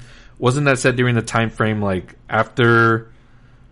What is it? Um Revenge of the Sith and uh, A New Hope. Isn't it kind of like during that little middle framework right there? I- I'm pretty sure that was the timeline. You might like, you might be right. Actually, I remember seeing it once, but it was a while ago. And uh, well, that was the explanation given. Like, oh, well, didn't you watch the Clone Wars show or whatever? I was like, no, it didn't. Like, And I don't want it to become like that with Marvel because there was some stuff that came out in WandaVision like, oh, did you notice the symbol for this? I was like, no, I was trying to watch the TV show. Like, I'm not there looking for every little symbol, whatever. And I don't want it to become like homework. That's where I think you'll fatigue the audiences because if you get too far out there, like, oh, you didn't know this was part of the the comics, and this is back to what you were saying, like this is this is not a straight up adaptation. You're you're doing it based on you gotta you gotta cater to everybody else, not just the hardcore fans. Yeah, Right. you can throw in your winks in there or whatever, but if you start making all these shows about that, and I don't know, I, I kind of feel like it loses its luster as opposed to throwing one out every now and then. Like, oh, hey, that's a Wolverine reference, and not like a little symbol to some society that's involved in a certain issue like back in the day. I don't know. I just feel like if it becomes to be like too much homework, then I think that's where you're gonna really like alienate the the mainstream audience. To me, because yeah. I always want to make it more. You want to make it more inclusive, like Right. I, I don't want it to be gatekeeping. I hate gatekeeping so much. When there's fans of people that want to learn about wrestling, I I welcome that. As opposed to like, no, like you don't know my world. You don't know about, you know, whatever Seth Rollins' journey from. You If know, you go back to WrestleMania X7, Yeah. they'll, they'll explain in a promo why Yeah. WrestleMania 47 is the way that it is. Yeah, I got you. so I, I, I'm I'm a fan for that, and I feel like with the Marvel stuff, it starts to become gatekeeping, especially when some fans do ask questions, and they'll be like, "Well, you didn't know this?" Like, no. So I got a lot of shit that for that for the Star Wars stuff, and well, damn, I didn't I didn't know about Boba Fett, whatever that he had his own little storyline in books or whatever outside of the movies. Like, I just I don't know. I feel like it's it's heading down that route a little bit, but not too much yet, but. I, I, I, I fear where it's going a little bit. a little bit, uh, but I think Star Wars is a is a different is a different monster uh, as opposed to, to Marvel and comic books because there's a lot of I I don't know there's the mythology of Star Wars in terms of like everything that they've done in the past, not just movies, but they because they've done several uh, adaptations of, of cartoons and, and spin-off TV shows, and because there have been uh, books that have been written, and because of all you know, there, there's multiple platforms like video games too that Right, that, that you can kind of play into. Marvel has just solely been based off of comic books, and then they had movie adaptations, and the and the movies were just that they were adaptations. They weren't like like exact replicas of like I said earlier. They're not taking the comic book and putting it into a movie. They're they're basing it off of the comic books. Um, and that's really the only thing that they have to go off of there. Marvel never really did anything in terms of like, at least if if memory serves me correctly, even when they started making movies with the original Tobey Maguire series and when they started making the X-Men movies with Hugh Jackman, I don't remember there being too many Marvel based TV shows that were going on on those times that, that you kind of had to pay attention to or, or to, to follow up with. I know that Spider-Man has had several different cartoons on on several several different children's networks, but they were Right. kind of just their own standalone series that Yeah. w- had n- absolutely nothing to do with. Uh, as of right world. now, it has nothing to do with the movie universe unless they want to tie that in somehow. If they're going to try to make that work, like I don't know, one of the original Spider-Man shows that uh, Drake, uh, not not hip hop Drake, but like Drake Bell, the uh, the actor and singer. He he he did one of the voiceovers. So if they try to, to that was more one of the more recent cart- cartoons that I remember. If they were trying to make that work, so the mythology of Star Wars, they had a whole lot of multiple. They had a lot more platforms that they were building off of uh, outside of just the movies. So it would it's a lot more to keep up with in terms of of what the content that they produce. Marvel is just a matter of and again, we haven't seen it yet, but so far all we've seen with Marvel is if they're doing a lot of teasers and a lot of is- Easter eggs, it's not so much tailored to like all of the the one-off or lesser known characters. It's more so the the the bigger characters that a larger audience and a larger group of uh, group of people know. Cool. All right. Well, that's a lot of talk we've done there on the draft and uh, on the MCU. I feel like we got a pretty good flow here going. So if you want to transition into Mortal Kombat already, we can do that. Or if you want to take a quick break, we can do that as well. I'm I'm game for either or. This is your show. I'll, All right. I'll let's you. let's I'll keep let it you. going. We got a good flow here. Let's uh let's get to the main event, folks. I know it's taken us a while. Had a lot of stuff to cover, but now this is what we really brought y'all on the podcast for. It's Mortal Kombat time, folks. Uh, we're gonna get into it here. we're gonna lead up to it. So the new movie just came out two weeks ago. Already number two at the box office. Lost to Demon Slayer this past weekend, so it had a nice one week run. Um, I want to talk to you, Brandon, real quickly. Your history with Mortal Kombat and your first interactions with a the original movie and the video game.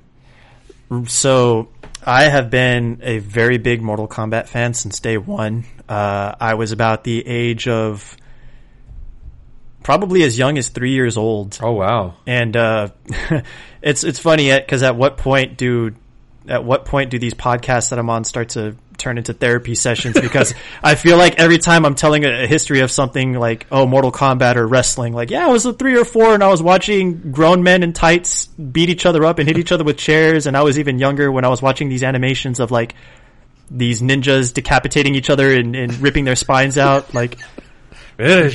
Starting starting to see all of the the issues come to light here, but no, I, uh, my uncle uh, had I want to say he was he was playing number Mortal Kombat number two for the Sega Genesis, and I just happened to he had like a little game area at my grandparents' house, and he was playing, and I just happened to, to stumble across and walk by, and I thought it, it just caught my attention because it's it's flashy, it's mm. it's violent, it's it's it's animated, so it's cartoony, and of course children are, are you know they they're typically more gravitational towards the animated stuff. So that that caught my attention, and then not too long after, about the age of four or five, is when I discovered that they actually had made a movie.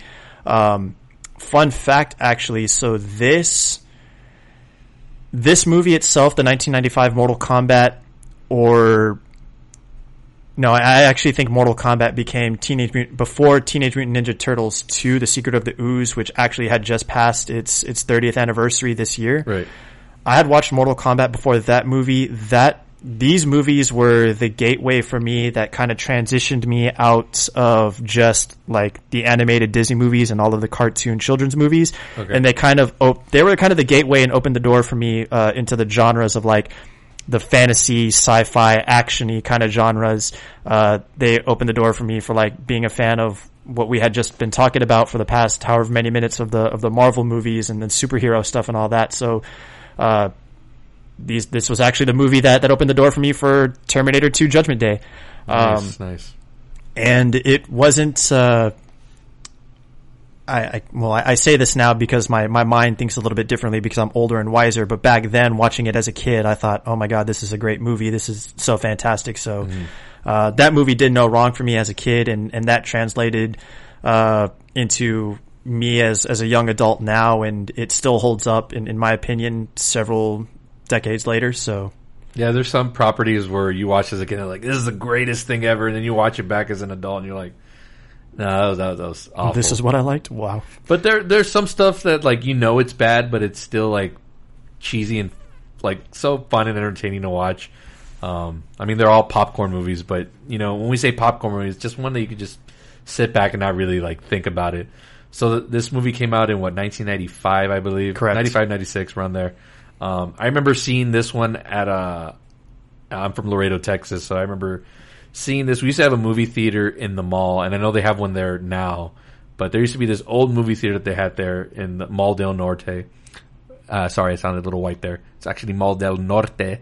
Um, so they had. I, I, remember seeing it there. Uh, I believe it had to have been opening weekend or week, and it was so fun. I, and before I, I got to preface this, I know there's some marks and geeks on Facebook that want to come after me, thinking like that I'm a total hater on Mortal Kombat, and even somebody put out trying to catch me, but I didn't fall for the bait. Where they said like you have no business talking about Mortal Kombat if you never played this, and it was like a picture of the video game, mm. like the first iterations. I remember that, folks. I had a Sega Genesis growing up. Mortal Kombat was one of the games that I, I had along with Street Fighter and car racing games. Those are the stuff I was really into. I was a fan of Mortal Kombat growing up. I know the characters: Johnny Cage, Jack, Sonya, Liu Kang, Goro. I knew about all these characters, so yeah, um, I was a little bit um, kind of underwhelmed when I heard that they were remaking it because I thought they did a fine enough job with the original, and I know they remake everything these days. Um, but yeah, back to the the 1995 version, and both you and I did a, a three movie marathon on this, and uh, we both, we both survived, survived annihilation. I, I, don't know how we we survived that, especially oh my God. the second ones. But let's stick with the first one first. Um, right off the bat, the way that movie starts, right away with the theme song. Right. That's so the- iconic. That's one of the biggest uh, pop culture songs, not only of the late '90s. I think it still it still resonates today. Like you put it on and it's like Yeah. it pumps the shit out of you. Uh, look it up on Spotify or Apple Music. The I'm sure Immortals Mortal Kombat theme. Yeah. So that starts off the movie. You get the logo.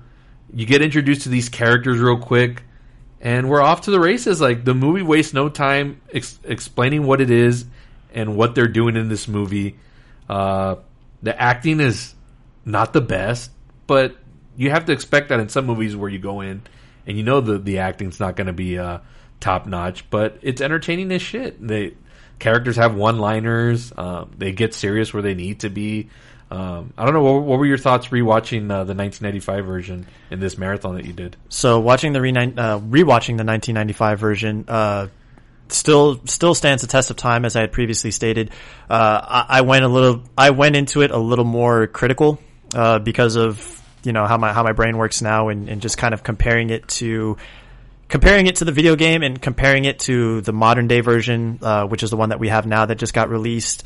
Uh, because I was kind of the the mindset that I went into it is I, I kind of wanted to see reasons why people didn't resonate so well with this current one and see if I can kind of find those things in in this movie. And there there were some similarities. Um yeah the the acting was kind of hit or miss from from time to time but um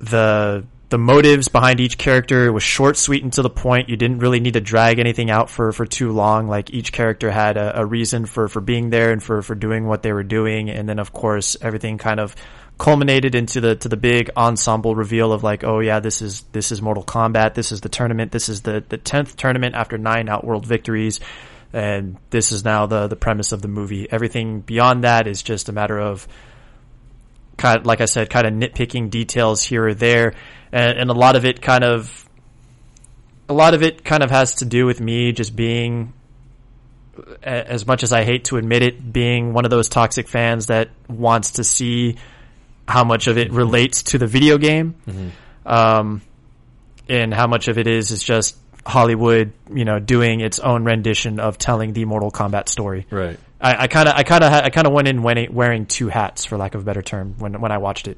Um, I uh, I enjoyed looking back on like how the characters were dressed. Like you look, I mean, I think they overdid it a little bit with the Sub Zero and the Scorpion in the new version, where like Okay, they kind yeah, of made it too Batman Begins ish with the armor and stuff like that. Where I was like, uh, okay, I guess. Would you go back to the 1995 version?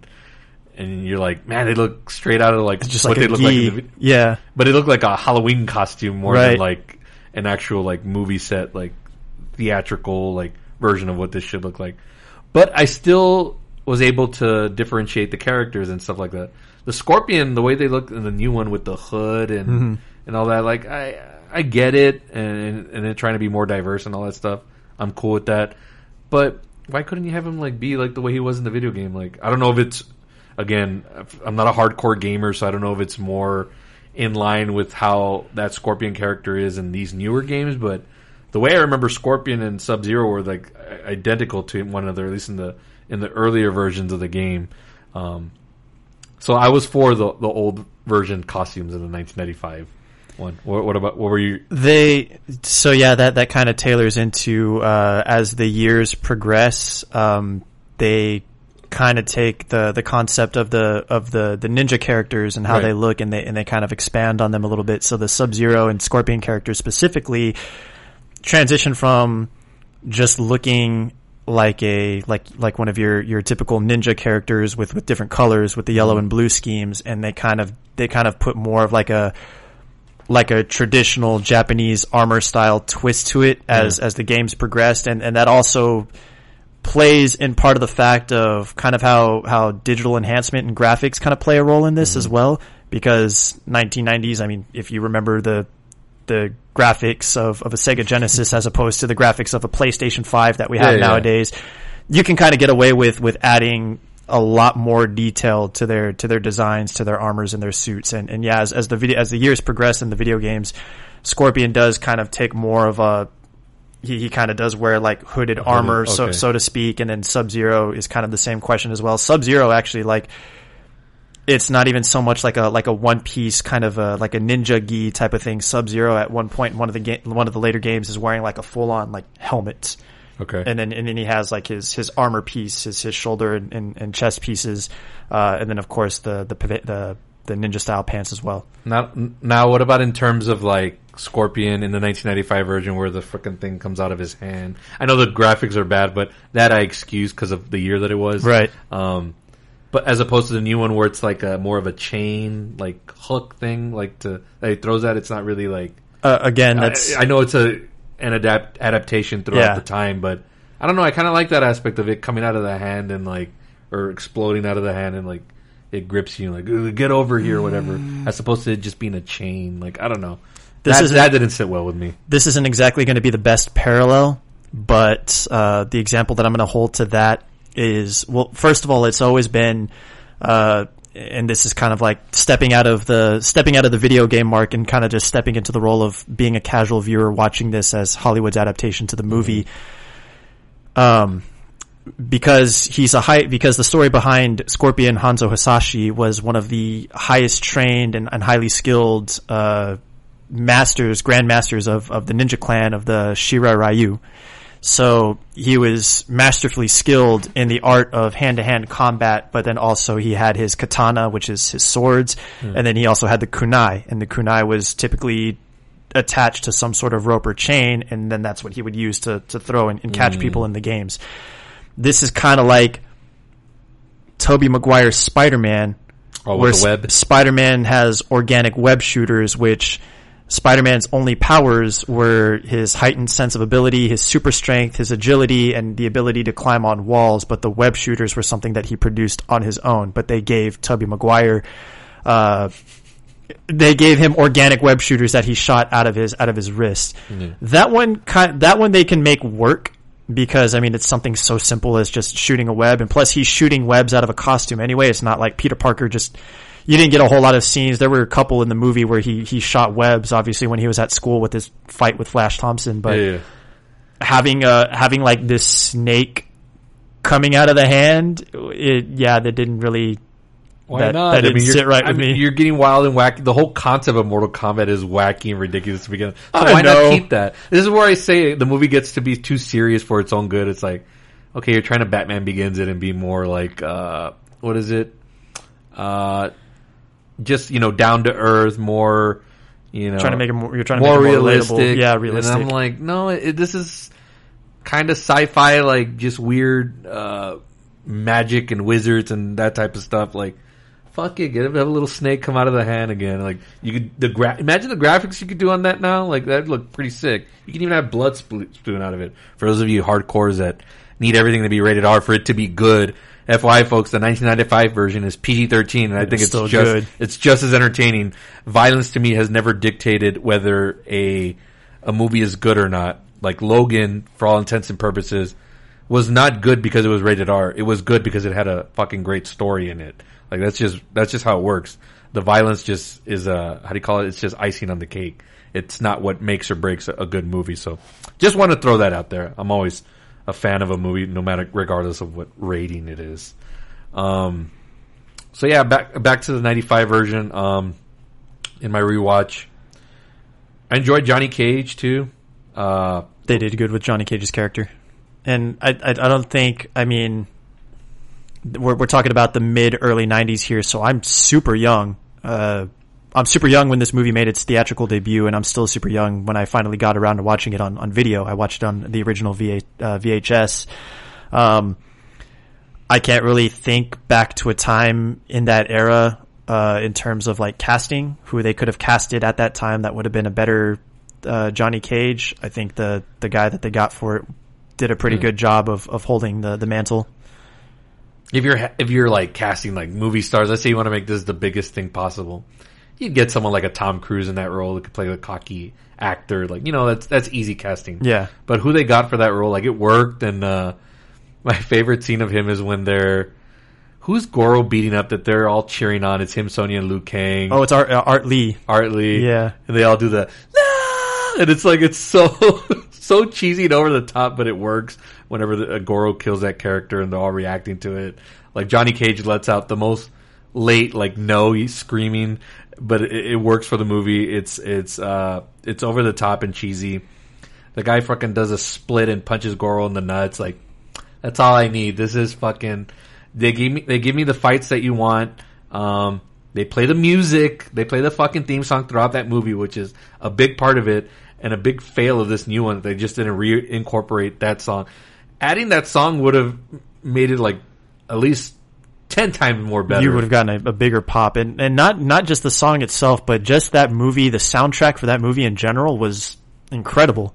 Every every song from the main theme song to like when they were introducing Goro to the fight scene with Reptile when they were fighting when Liu Kang was fighting him in Outworld. Yeah. That one was that one was off the top. That one was pretty good. Yeah. Um, I know we've been correlating between the 95 and the 2021 version, but we have to talk a little bit about uh, the the middle ground, and that's oh, uh, Annihilation, which came out I think a year later, theatrically. A year or two years. Two later. years later, I think uh, Annihilation came out in '97. Okay, so all I remember about Annihilation from when I was growing up, we used to have DirecTV in my house, and whenever movies would come out on, they used to come out on pay per view channels, and you'd always get like a five six minute preview, right? And then it would black out, and you'd have to purchase it. So you'd always see like the first couple of minutes of the movie. I was like, oh, cool, Mortal Kombat Annihilation. I never saw it in the theater. Let's see what's up here.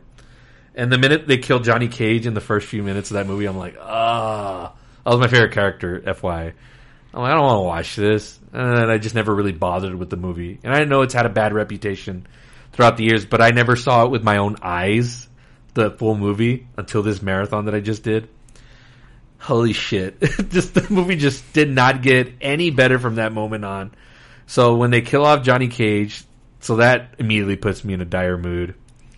And then the fucking villain opens his mouth and he, and he talks like this. And, and I was like, I'm supposed to take this guy serious? Like they showed him at the end of the first movie, which is a badass little reveal. Oh my god! And and then he opens his mouth in the second movie. I'm like, this fucking geek. Like, uh, like how am I supposed to take him serious at all?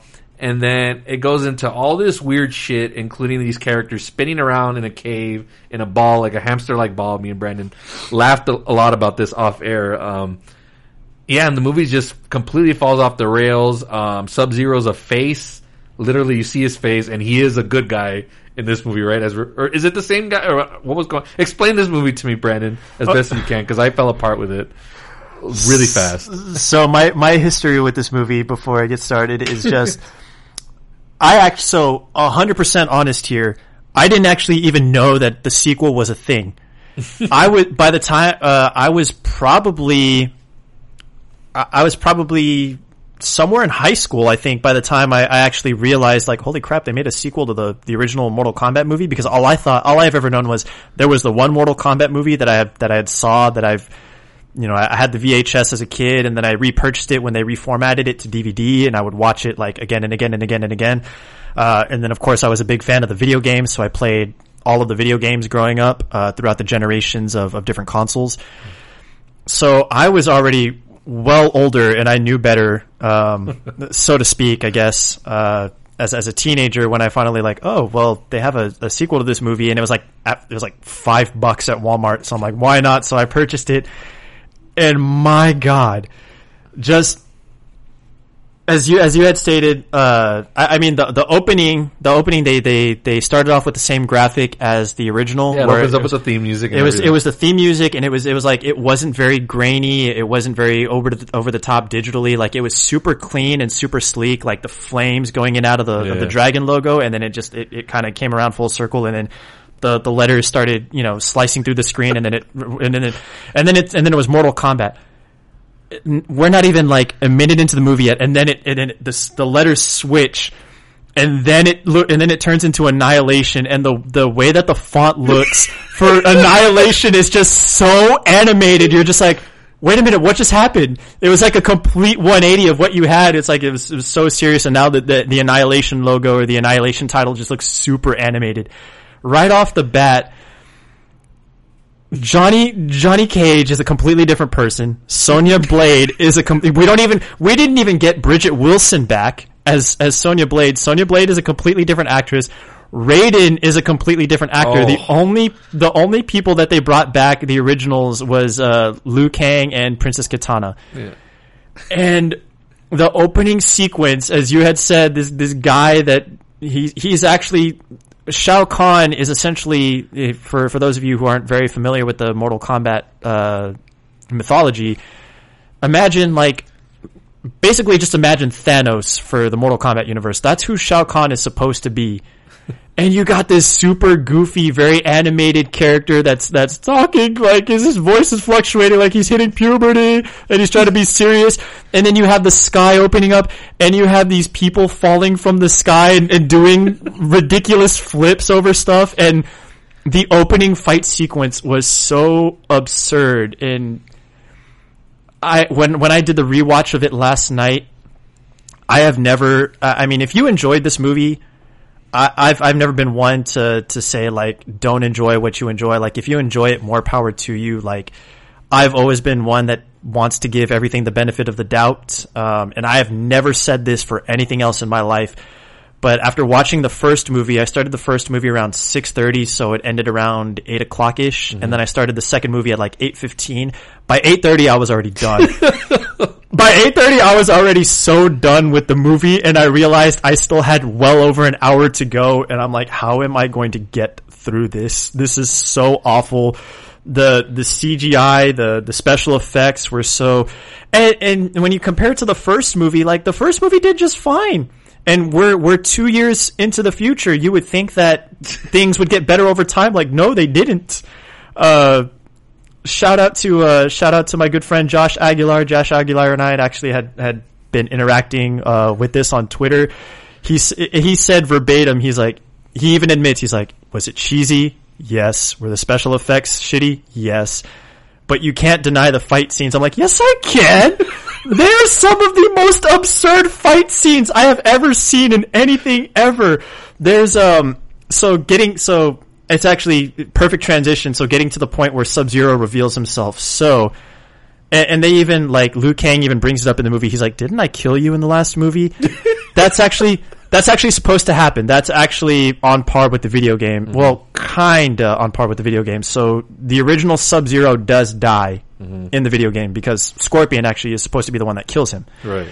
Um, and then the part of their clan, it's it's a rivaling ninja clan. It's the Lin Kuei that Sub Zero is a part of. So part of that clan, he has a brother that takes up the mantle of Sub Zero. Yeah.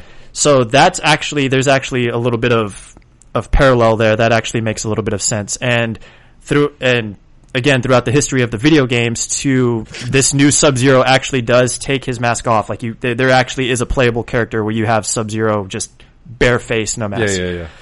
Um, and then he he even has a little scar. But holy shit, that whole that that's the that's where I drew the line. That whole scene right there was.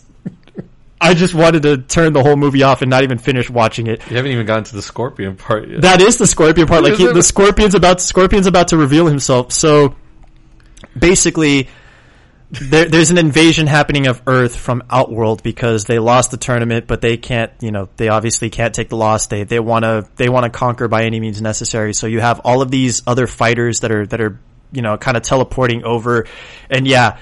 Uh, Liu Kang and Princess Kitana had just got off of this this fast fast pass travel system where it's like a giant hamster ball and they're rolling through like the nethers of the earth like they're underground just kind of because for whatever reason they can't justify teleportation. Like you you have to do something to to be able to, to teleport from one side of the world to another. So these ridiculous hamster ball things are, are the catharsis that it came to.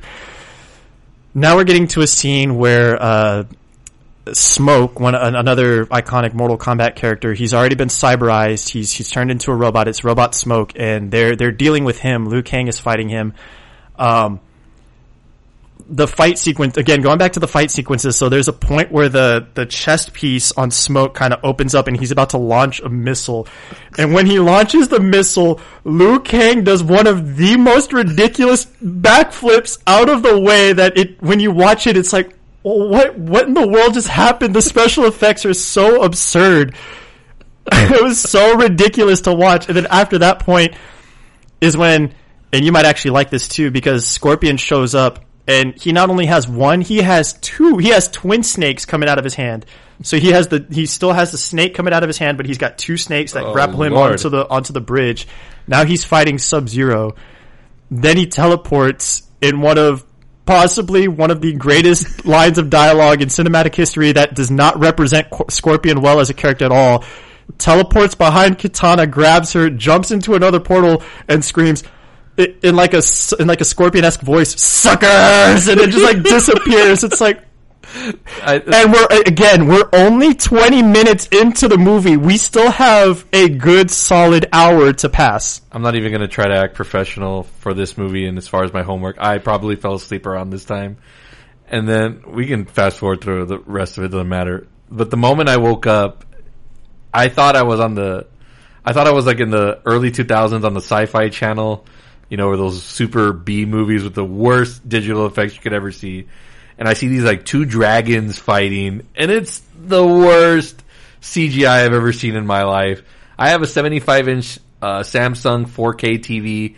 Usually tries to upscale everything. I'm all for the upscale to Blu-ray 4K. You know, I, I don't even think DVDs should exist anymore just because when I put it on, it looks bad. This is a movie that you should watch either in that version or VHS because holy shit, was this the worst fucking thing I've ever seen? Like it didn't even look like it wasn't even good computer graphics. It looked straight out of like I edited this movie like with no experience. Like that's what it was. oh man. Talk talk to me movie, about that horrible. movie movie maker on the movie maker on the Mac. Yeah. Just just throw in a. I made it on animated- iMovie on my iPhone. on the iPhone. Just throw in a, a, a picture of a dragon and just have him move around, and, and that's essentially what it was exactly. So leading up to that, so we we leave that scene. Sonya has to reconvene with Jax, and Jax at this point has his metal arms, which is uh, synonymous and, and iconic to the Jax character. The difference being is the way that they explained it in this movie was Jax was like, "Oh, I, I wanted a way to to make myself better." And I, I wanted to find a competitive edge to myself, so I, I formulated this state of the art technology to to put these robot arms on myself.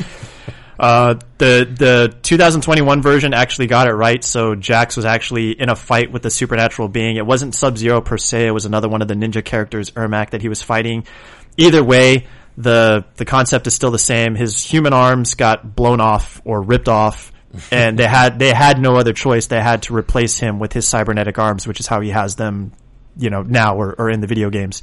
In this movie, they they explained it as, oh yeah, I just I just wanted to be a better me, so I I made the decision to put the robot arms on myself, and and Sonya's like, okay, we got to go. Uh, before they do that, they're Don't like, they in- make him into a? They make him into like a super geek in like the first few minutes when you see him with the arms.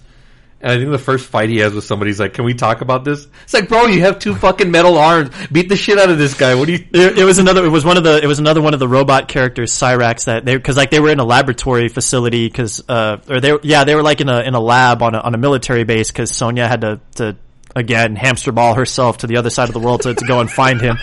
Listen Um, to that sentence you just re re say that sentence. I'm, I'm gonna let you. I'm gonna let you all marinate with that a little bit, and then I'm, I'll, I'll restate it. So. Oh man. So they're on a military base. They're on a mil- they're in a laboratory on a military installation because Sonya needed to reconvene with Jax. It, and it wasn't and it wasn't like there was no build up to it at all whatsoever. It was just like everybody was like, okay, you need to go here. Uh, Lou, you and Kitana go here, and and Raiden's kind of like he's he's taking point. He's kind of coordinating everybody. Lou, you and Kitana go here. And then for no reason at all whatsoever, Sonya, you need to come with me. We need to, you need to reconvene with, you need to go find Jax. You need to reconvene with him. Like, like if nobody knew a single thing about Mortal Kombat ever, you'd be like, who the hell is Jax? Like, where did this guy come into play? Like, why should I care about him? So in order to reconvene with him on this military base, she had to hamster ball herself from one side of the world to the other to get to where he's at Oh lord. and then they then they go through this battle of um then they go through this battle with Cyrax and there was like a plot point or something uh where they fight Cyrax and he's laying on the ground and he has like a little uh, he has like a little dragon emblem, kind of like almost similar to the one today, except the way that they explained it in this movie was the dragon symbol was only something that could be stowed upon you by a god or by an elder god. Um, and so whenever somebody got into a fight and lost, this this logo would again in the worst possible CGI graphics ever would turn into like a, a mini real life dragon and then like it wouldn't burst into flames it wouldn't burst into ashes it did like this weird futuristic like teleport just disappeared out of nowhere. And and you thought and you thought uh you thought Jax sounded like a geek immediately after that whole uh, exchange happened there's like a little there's like a little thing on the robot on Cyrax's uh, chest and it's like a little uh it's like a dial with lights that are lighting up and Sonya goes, they're, they're just looking at it like, please tell me that's not what I think it is. And Jax is like, oh, we better run. And it, it turns out to be like, he, he was at like a self-destruct sequence and he blows up the whole building. Like, oh, yeah. Jeez. Oh, this movie. I can't believe we spent so much already on Annihilation. Um, let's get to the new movie. Um, I guess talk to me about the things that you did like about it and if there's stuff that you didn't like. Or, or first, overall, did you like the movie? So I um yesterday when I did my rewatch, it was my second time going through watching it, and uh, actually, funny enough, I had actually spent yesterday afternoon with my aunt and uncle. I visited them to have some lunch. Mm. Uh, again, my uncle being the guy that was kind of the the person that introduced me into this universe to begin with because of playing the video game. Um, he had the same mindset that I did. We both went into it the first watch with similar expectations of what we thought it was going to be. And again, this is because we were kind of, and, and Devon kind of thought of it the same way too, because we all thought we wanted there to be so much connection to the video game. Um, after I watched it the first, so after I watched it the first time is when I got onto Facebook and that's when I started seeing all of your posts and you were like, Hey, not everything has to be about, you know, all of these comic book and video game adaptations don't have to be like straight, parallels to the actual other pieces of media. Like this is, and, and it kind of, it kind of put me in a different mindset. I said, you know what? This is actually, this is somebody out there had a dream. They followed it. And this is their version of what telling the Mortal Kombat story would be. Mm. It's not it's not an exact replica of the video. If you wanted to watch the video game in movie form, I mean, you could just go onto YouTube and you could actually they they take the video games and all of the cut scenes and they just kind of clip them together and you can just watch them. Con- they're story? like they're about an hour, two hours long. You could just watch the story of the video game if you wanted to watch a straight video game adaptation. Hmm. Um, this would be this. This would be kind of like if uh, if Daniel Tucker wanted to make his own telling of like a Spider-Man or a Batman movie, but it's something completely different than watching Peter Parker get bit by a radioactive spider or watching Bruce Wayne's parents die. It's like, oh, that's right. not a, that's not how it's supposed to be. It's like, well, this is this version. is Daniel this is Daniel Tucker's version. Like this is this is what he pursued his dream to do. He he had a creative mind and obviously it was good enough that somebody gave him the green light for it. They gave him a budget and he was able to he was able to, to, to make it happen and put it on a big screen. Also, art's always open for interpretation. Exactly. You can always do a different version of Batman, Iron Man, you know, whatever character you want. You can always put your own spin and flavor on it. That's what's, that's what's great about art. Like, it's never just one set thing. Or this is the only way they do, you can do Scorpion or whatever. And yeah, I get the whole, the costume stuff. I'm just talking about a personal preference. But I do understand completely what you're saying so when I when I after watching it the first time, I thought, "Holy crap! What did they? What have they done?" And I gave it like a five or six out of 10 mm-hmm. And then when I went into it with the with the completely different mindset, I was like, "Okay, now that I have to, now that I know what I'm getting into, and now now that I just have to accept it for what it is, it's still roughly about a six, six out of ten for me." Um, and there there were some things that that they did very well uh, they the the director did a lot of his fan service, so uh, he he put a lot of Easter eggs in there um, as far as like the the Shao Kahn character getting revealed. Uh, they threw in uh, little Easter eggs of like these little pieces, like the the uh, the pendant that Kano tries to steal in the the mm-hmm. Raiden's temple. That's uh, Shinnok's amulet. Shinnok is one of the uh, like one of the the other Elder God characters in the video games. They had uh, Princess Kitana's fan uh, that they kind of flashed by. Um, it's not. It, it's it has nothing to do with the tournament, but I'm not too upset with that because yeah, it was leading up to like oh, there's pray tell there's there's a legend of a tournament and Outworld has already won nine and we need to kind of defend uh, kind of defend the Earth on the tenth tournament. Otherwise, we're going to get taken over by these by these evil spirits. Um, and, and I kind of like the way that they. I kind of like the telling of Shang Tsung's bad guy i- character in this movie because that's a very bad guy thing to do, where they're having that conversation and and uh, it's him and Mileena, and he goes, she goes, what if the Elder Gods, you know, find out that we're trying to, you know, that we're trying to manipulate the the rules a little bit? He goes, he straight up says like we didn't get here by playing by the rules and it's kind of Yeah. like that that's that's a, you know that's a very understandable bad guy thing to do um the the fight sequences between Scorpion and Sub Zero paid off they did that very well uh in both in both times the the beginning and then spoiler at the end of the movie they they they reconvene and they fight again um they they represented Sonya's character very well. Uh, they casted Kung Lao very well. Liu Kang was also very well done uh, in terms of casting and how the how their characters were portrayed in the movie. Very spot on. Um, things that I didn't like were I didn't understand Sub Zero's motive for being a bad guy. Mm-hmm. Like Sub Zero, his story has always been he's he he serves only to his clan, to the to the ninja clan of the Lin Kuei.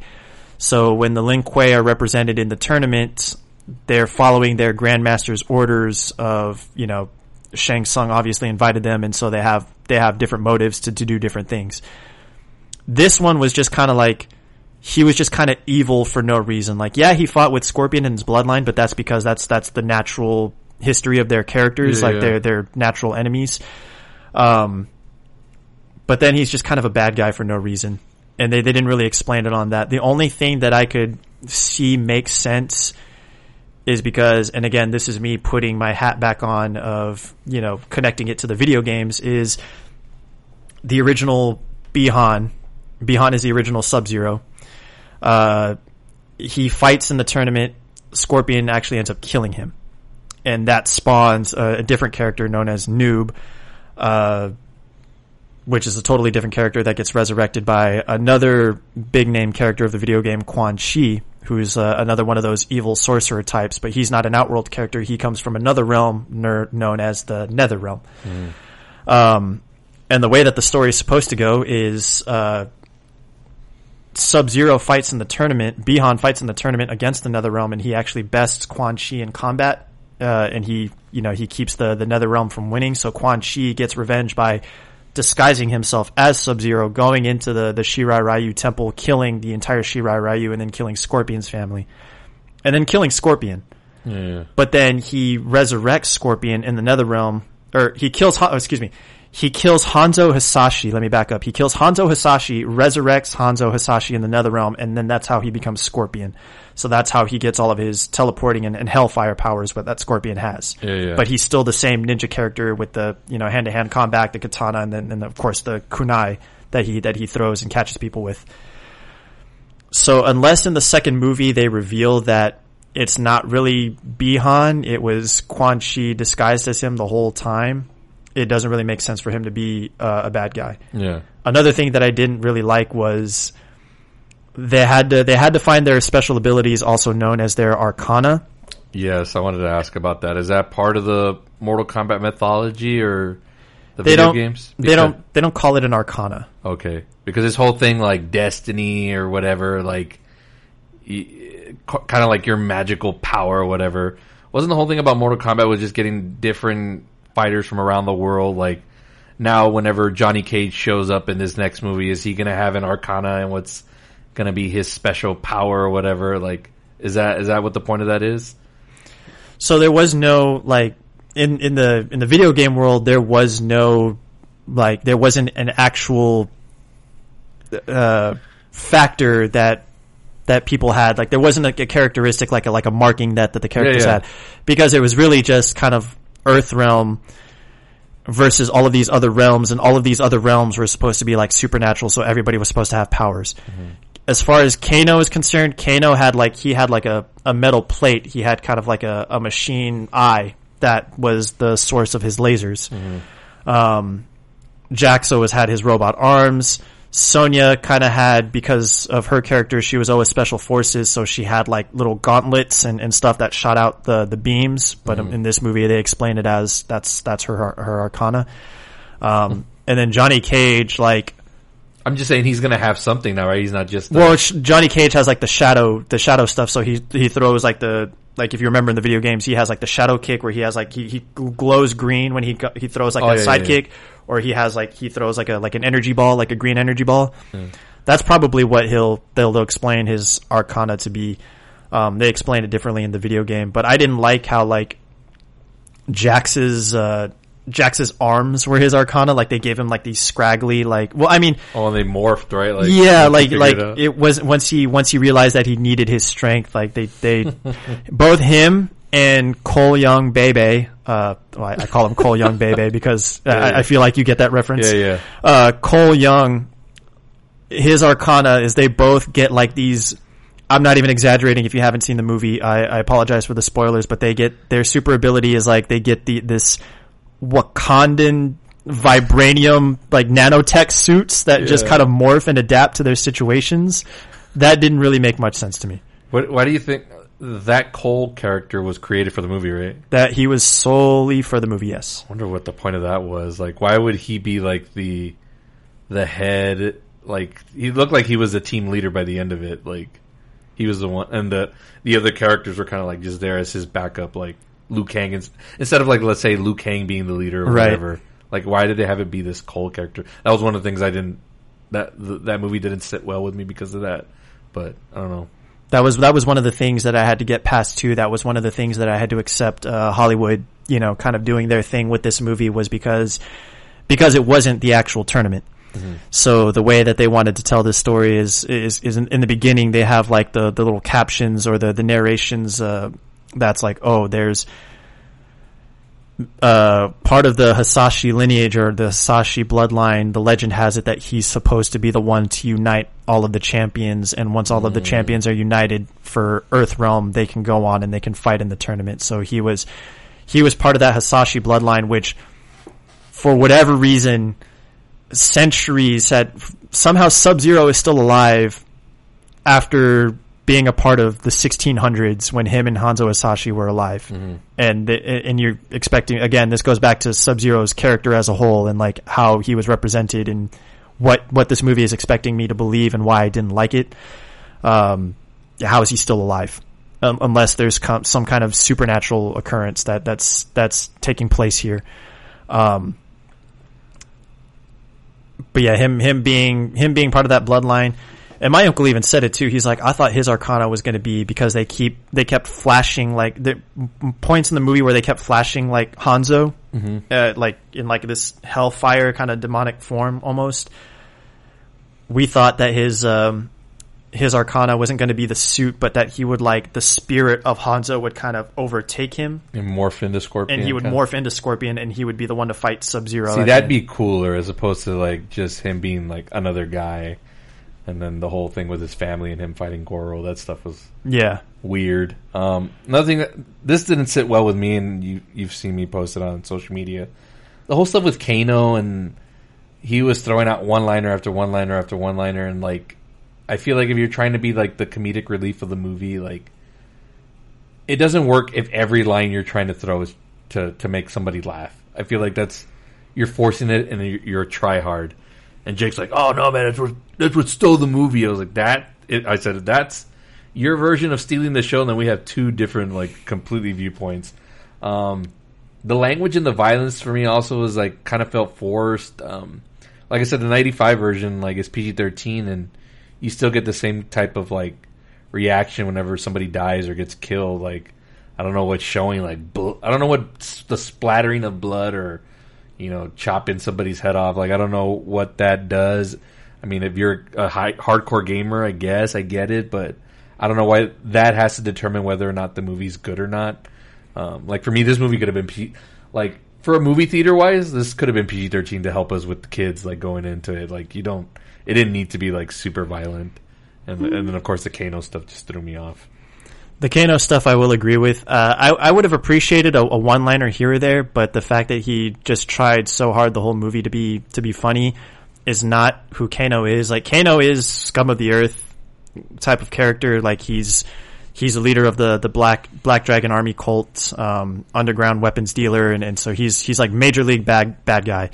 Um, you're supposed to hate him. But in a way, it's like this movie is kind of making you want to like him because of how, how funny he is until he inevitably does his, his turn. Even, even when he does his turn, he's Like still, you know, it's it's coming like miles ahead. and he's still trying to be funny. Like Kano wasn't that naturally funny. Like he, he wasn't always trying to be a comical character. He was always just kind of out out for himself and doing was what was best for himself and how he was going to reach the top. Um, what I will say, going on to that point about the violence and uh, the blood and, and all of that stuff, that one was actually that was one of the things that they, I feel like they did right, um, and that was honestly one of the fan services too. And this has nothing to do because I I love Mortal Kombat. As I as I sit across from you here in the studio, you see me decked out. I have Yeah, yeah, correct. I have the hat that I've had since 2012. I got my T-shirt with the sleeves cut off, and I'm even wearing uh, Mortal Kombat socks oh Lord, I didn't notice that. um, that my brother got me for Christmas. I do not consider myself to be quote unquote a gamer. I, I enjoy video games, but I know that we have a lot of mutual friends that actually do play a lot of video games and consider themselves gamers. Um, I'm, I'm saying on the record right now, I'm not one. I know what I am. I know I know the lane that I need to stay in. But even if we're talking in terms of hardcore gamers, like not even hardcore game, they're not every gamer likes Mortal Kombat because then we start getting into the the conversation of like, oh the. The, the the dynamics of the games are this and, and it's so easy to spam a low kick and if you block and you use this character they're so broken and, and this is nerfed and, and this that and the other like then we start then that's that's where you lose me in, mm-hmm. in terms of like ha- trying to have a conversation about this with a gamer. It's like, dude, I just dropped sixty three dollars and twenty eight cents, just like everybody else at GameStop or, or Best Buy. Can you just shut the hell up and let me Yeah. play this video game, please? Like, let me love what I love. But going back to the point about the violence, so the violence actually did it justice, and it was actually I don't want to say it needed to be this way, but I feel like it did because when Mortal Kombat made made its original release as a video game, as an Yeah. arcade game, I know that was part of the the appeal. there was yeah, there was so much controversy behind it. That during its original run, there was so much controversy with it being so excessively violent as just being a video game, and there are the the kids that grew up in that era, depending on how strict your parents were. Some kids were even restricted from playing that game because of how, how violent it was and Yeah, how yeah. gruesome it was. So adding that element to the movie was actually spot on and, and, and well done, I will say. Yeah, I'm not saying they did a bad job. I just think for my taste, like that wasn't make or break whether I liked this movie. And I probably enjoyed it a little bit more just because it came off the heels of me watching Annihilation. Um, so, like you know, anything after that was going to be only up all uphill from here. So, um, I mean, it wasn't. A, I enjoyed it for what it was, but you know, I I'm all about like I hate it when movies are just setting up for the sequel right away. That's why the whole thing with the tournament thing really threw me off because like you're giving all this exposition away about this tournament and then you don't deliver on it and then at the end it's all just to lead up to you know you tease Johnny Cage or whatever and it's like well, well then what was the whole story then if it was if it was just about Sub Zero and the Scorpion character then have the movie be about that then and then the rest is just recruiting everybody Right. um, because the the Scorpion and the Sub Zero stuff felt like it was a completely different movie than what what else was going on. Because when that stuff was going on, it felt heavy and and uh, pretty big, like an important. Everything else was just like, eh, you know, whatever. Um, but yeah, I, I hate this whole like, and that's just the state that we are in, in movies where everything like we everything gets a sequel now. So I just appreciate stories when they're told in full. And if you tease something for like the next movie, that's cool. But give me a, a complete story, start to finish, not leaving breadcrumbs saying like, "Oh, well, this will be explained in the next movie." It's like, oh, okay, I'm cool with it if you announce that it's going to be a trilogy, but who's to know if they're going to consider this movie a success to garner a sequel? So let's say it doesn't get one, then like, well, then what was the whole point? Like, why didn't Yeah. you just tell a complete story and make the best movie possible? Um, let's move on to the final topic on this, and uh, I know we we just I just gave a whole spiel on sequels. Um, I feel like if they do one, I feel like it needs personality, and this is where we we kind of talked about casting what ifs um, off air. Um, I posted an article that The Miz wanting to be casted as Johnny Cage. He was kind of like throwing his name out in the hat Yeah. uh, out there, and I was like, you know what, like this, he has personality. You can say whatever you want about Miz as a wrestler, but as a character, the way if you watch in wrestling, the arrogance, he's like an A list. He likes to. That's his character in wrestling. He's an A list actor, celebrity, or whatever, and he's very arrogant and cocky, but could also you know fight. Um, I think he would work for Johnny Cage. So I'm like, okay, cool. If you get him for the sequel, let's get personality. I got a bunch of backlash on this, and about a bunch of like these marks who think that they know how to cast. I'm gonna flat out say geeks and marks should never cast for movies because they don't know how to do it. Like they always get the most outlandish things or outlandish people. Like I know some people still want to make Nathan Fillion a thing. That's the guy from like Firefly and mm-hmm. The Rookie. They always want him for something, and it's like, dude, like no, like stop, stop with your fan casting. And I, I know you disagreed with me on this earlier, but there was a poll out there about Ryan Reynolds wanting uh, to people wanting him to play Johnny Cage. I'm sorry, but if you if Ryan Reynolds were to look, I know he would even pass on doing this. Like this is so, and I'm not trying to degrade Mortal Kombat, but it is what it is. Ryan Reynolds is above this. Ryan Reynolds is a pretty big list star. I feel like it would be like distracting casting if you put him in this movie. I feel like he just wouldn't fit and it would destroy the whole dynamic. And I know The Miz is not like the best choice either, but he fits in that world where it's not like these super well known actors and they can just be the characters. Whereas if you're getting Ryan Reynolds, you're not thinking Johnny Cage. You're thinking Ryan Reynolds as Johnny Cage as opposed to him being the, the character. I don't know. Those are my thoughts on it. What are your thoughts? Uh, so one of the things that I I'm going to talk about here that that I expressed when we were discussing this off the air too is um, I don't hate the idea of the Miz being uh, a Johnny Cage because it wasn't just because you posted a link and it was like a I forgot what link it was. It was kind of like a second or third party link, but they were a pretty reputable and incredible source because you you do you do your due diligence Yeah, I and making sure from geek.com. it's or- not a you know it's not it's not Thanos claps cheeks.com or we we we got this dot, dot com or whatever we got this covered. Yeah, we got this covered. site. um so it wasn't just from that article. The Miz himself actually on his personal social media pages and of course all of the other wrestlers are were kind of chiming in on this. He was like hey if you need somebody to be Johnny Cage like I can I can actually do it. You know I'd I'd, I'd be I'd be all for it. And and if you don't know the the Miz uh, as a as a wrestling character, his character actually very much fits in with who Johnny Cage can be. Uh, in terms of just like this, this pompous, I'm better than you, as as you had stated, he's like, I'm I'm a list, I'm better than everybody else.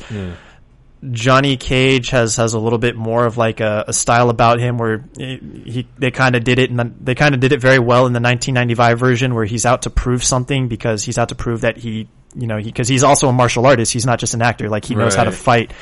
So he wants to prove that everything that he does is legit and not just for show and for flash and, and just choreographed behind cameras with special effects. Um, so that's kind of one of the things that the, the Miz would need to dawn upon him. Uh, I've also seen many an article, uh, with, with, uh, Ryan Reynolds, uh, having his name thrown out into the hat. Ryan Reynolds actually, so Ryan Reynolds himself actually teased because Ryan Reynolds has a deal with, um, with Mint Mobile. If you've ever seen like, uh, if you're ever scrolling through YouTube or Facebook or something, if you ever see like a, like an ad for Mint Mobile with, uh, with the voiceover of Ryan Reynolds, like he has that partnership. He actually posted a little bit of gra- a little graphic of him with Mint Mobile and he, he did it with a caption of like, oh, if it, if it's me and Mint Mobile versus, versus any other competitor out there in, in the company, any other phone service, you know, we're going to do what we've always done and that's finish them. And it's him in like a, like a thing of, of like, with like a Johnny Cage kind of get up and he's actually, um, he's got the background, uh, of one of the, uh, the fighting stages of one of the, uh, original Mortal Kombat games. I think it was the subway or, or the armory from Mortal Kombat 2 was, was what, what he was standing in front of. So that kind of drew some buzz. IGN, uh, which is a very popular kind of, uh, video game style, video game oriented uh, company. They did a, a Twitter poll where it was the Miz uh, and uh, the Miz and Ryan Reynolds versus two other I, I don't remember their names off the top of my head, but two other potential casting components to, to play the Johnny Cage character, and uh, Ryan Reynolds won by a landslide. Was the Miz second? The Miz was second, Okay. yes, yeah. It was it was like it was like the first two guys, and then the Miz, and then Ryan Reynolds, and the Miz was like his bar was up to here, but Ryan Reynolds was like the, the higher Yeah, yeah, percent, the higher for sure. percentage He's more known. my my thing about the casting with with Ryan Reynolds is I, I agree to your point that yeah he's he's more of a of a higher tier than what this movie led on to be, especially since you shared uh, the statistic uh, on your on your Twitter where after after one week it dropped seventy three percent. And it's no longer the, the it's no longer the front runner of the of the box office. It got overtaken by uh, by Demon Slayer. Um, which I mean, there there are some things to talk about that, but I'm I'm going to focus more on the casting. If if that is the success, the level of success for this movie, and this movie only generated so much revenue, can you even afford Ryan Reynolds to do this role? Right. Like how how do you? Because you got to make sure for continuity purposes, you got to make sure that you bring the original cast back. Because, like you said, otherwise, what was the point? And then we end up with an annihilation situation where, like, two character, like you, you probably get Cole Young and uh, I don't know, maybe Sonya will stay the same, but then you have to recast Jax, and then you have to recast, you know, everybody else that's still alive, um, in order to afford Ryan Reynolds. The other thing, the other side of that coin too is if somehow you manage to afford a Ryan Reynolds contract to, to convince him to, to do this movie, that's actually not bad in terms of giving this movie an appeal. And, and I know that it's not always good to look at it in terms of like, if you're going to go watch a movie, you gotta, you gotta go into it because you want to watch the movie for what it is and not for who's in it. Like who's in it is only half the battle or not even like maybe less than half the battle. The, the majority of it is the story that's being told and, and what exactly you're going to watch on the screen. But Ryan Reynolds is a big, uh, is a very big household name. And so even people who aren't fans of Mortal Kombat in general might see the name Ryan Reynolds and might actually be enticed to want to to go see that movie because of him, and so that'll generate a, a bigger return and have more success. That's that's just the way I see it. I agree with that. Like, if if I'm a businessman and if I'm at Warner Brothers, I'm like, hell yeah! If we can get Ryan Reynolds in this movie, let's get him. I'm just thinking in terms of, I'm thinking in terms of him, or maybe I don't know. Maybe he just thinks differently, but I don't know. If this if this script landed on like Chris Evans, you know, you know, on his stack of scripts that he gets, like, is he really going to be in a Mortal Kombat movie? Like, and Ryan Reynolds, if he gets casted in this, all of a sudden, like, it's all on him now. I'm sure he's going to want to have say in the script, like, hey, I want to be more the focal point of this story. Mm-hmm. You can even say, like, you can even put his name on top of everything else. Ryan Reynolds in Mortal Kombat, whatever it's Right. called. Like, that's how big he is, as opposed to, like, everybody else is in this movie. You can just call it Mortal Kombat and you don't have to put names or anything. That's where you get that 90s style, like, star quality. That's why I think Ryan Reynolds, like, he's not top tier, but he's like way above what this is. He, he's he's more on the he's more on the level of like the, the cast that we currently have Yeah, for, yeah. for this 2021 remake that that it fits. That that makes sense. Um, and then I but then I kind of think back to like if they want to turn this into uh, if they want to turn this into a trilogy, or I, I even think I saw like you or you and Jake uh, bouncing back and forth on on Facebook where it's like maybe it was it was probably Jake maybe that shared the post where it's like, oh, if, if this movie is successful, they want to do like four some, something something out, outlandish like that, like four or five more movies. So if you want to take it that direction, kind of like how we were talking about with Marvel, you know, who's going to be the front runner that's going to carry that franchise to, to be able to, to do that. And I think I think Ryan Reynolds would in fact be a, a, a very heavy name that would be able that be able to hold that weight and carry it into you know mul- multiple multiple movie sequels. Um, And don't get me wrong, I would I would totally watch if Ryan Reynolds is in the sequel as Johnny Cage. I'm just thinking like I don't think he would do it. And also, if you're going to get personality or, or make it more well known, why not get Ronda Rousey as Sonya Blade? And she, the fun fact, she actually did voice Sonya Blade in, in the recent video game that came out. in Why why why wouldn't they do that? I could see that happening. They But- could have casted her to get more to get more eyes on the product, like you said. right? Why wouldn't you cast Ronda Rousey in that role to Budget. begin with?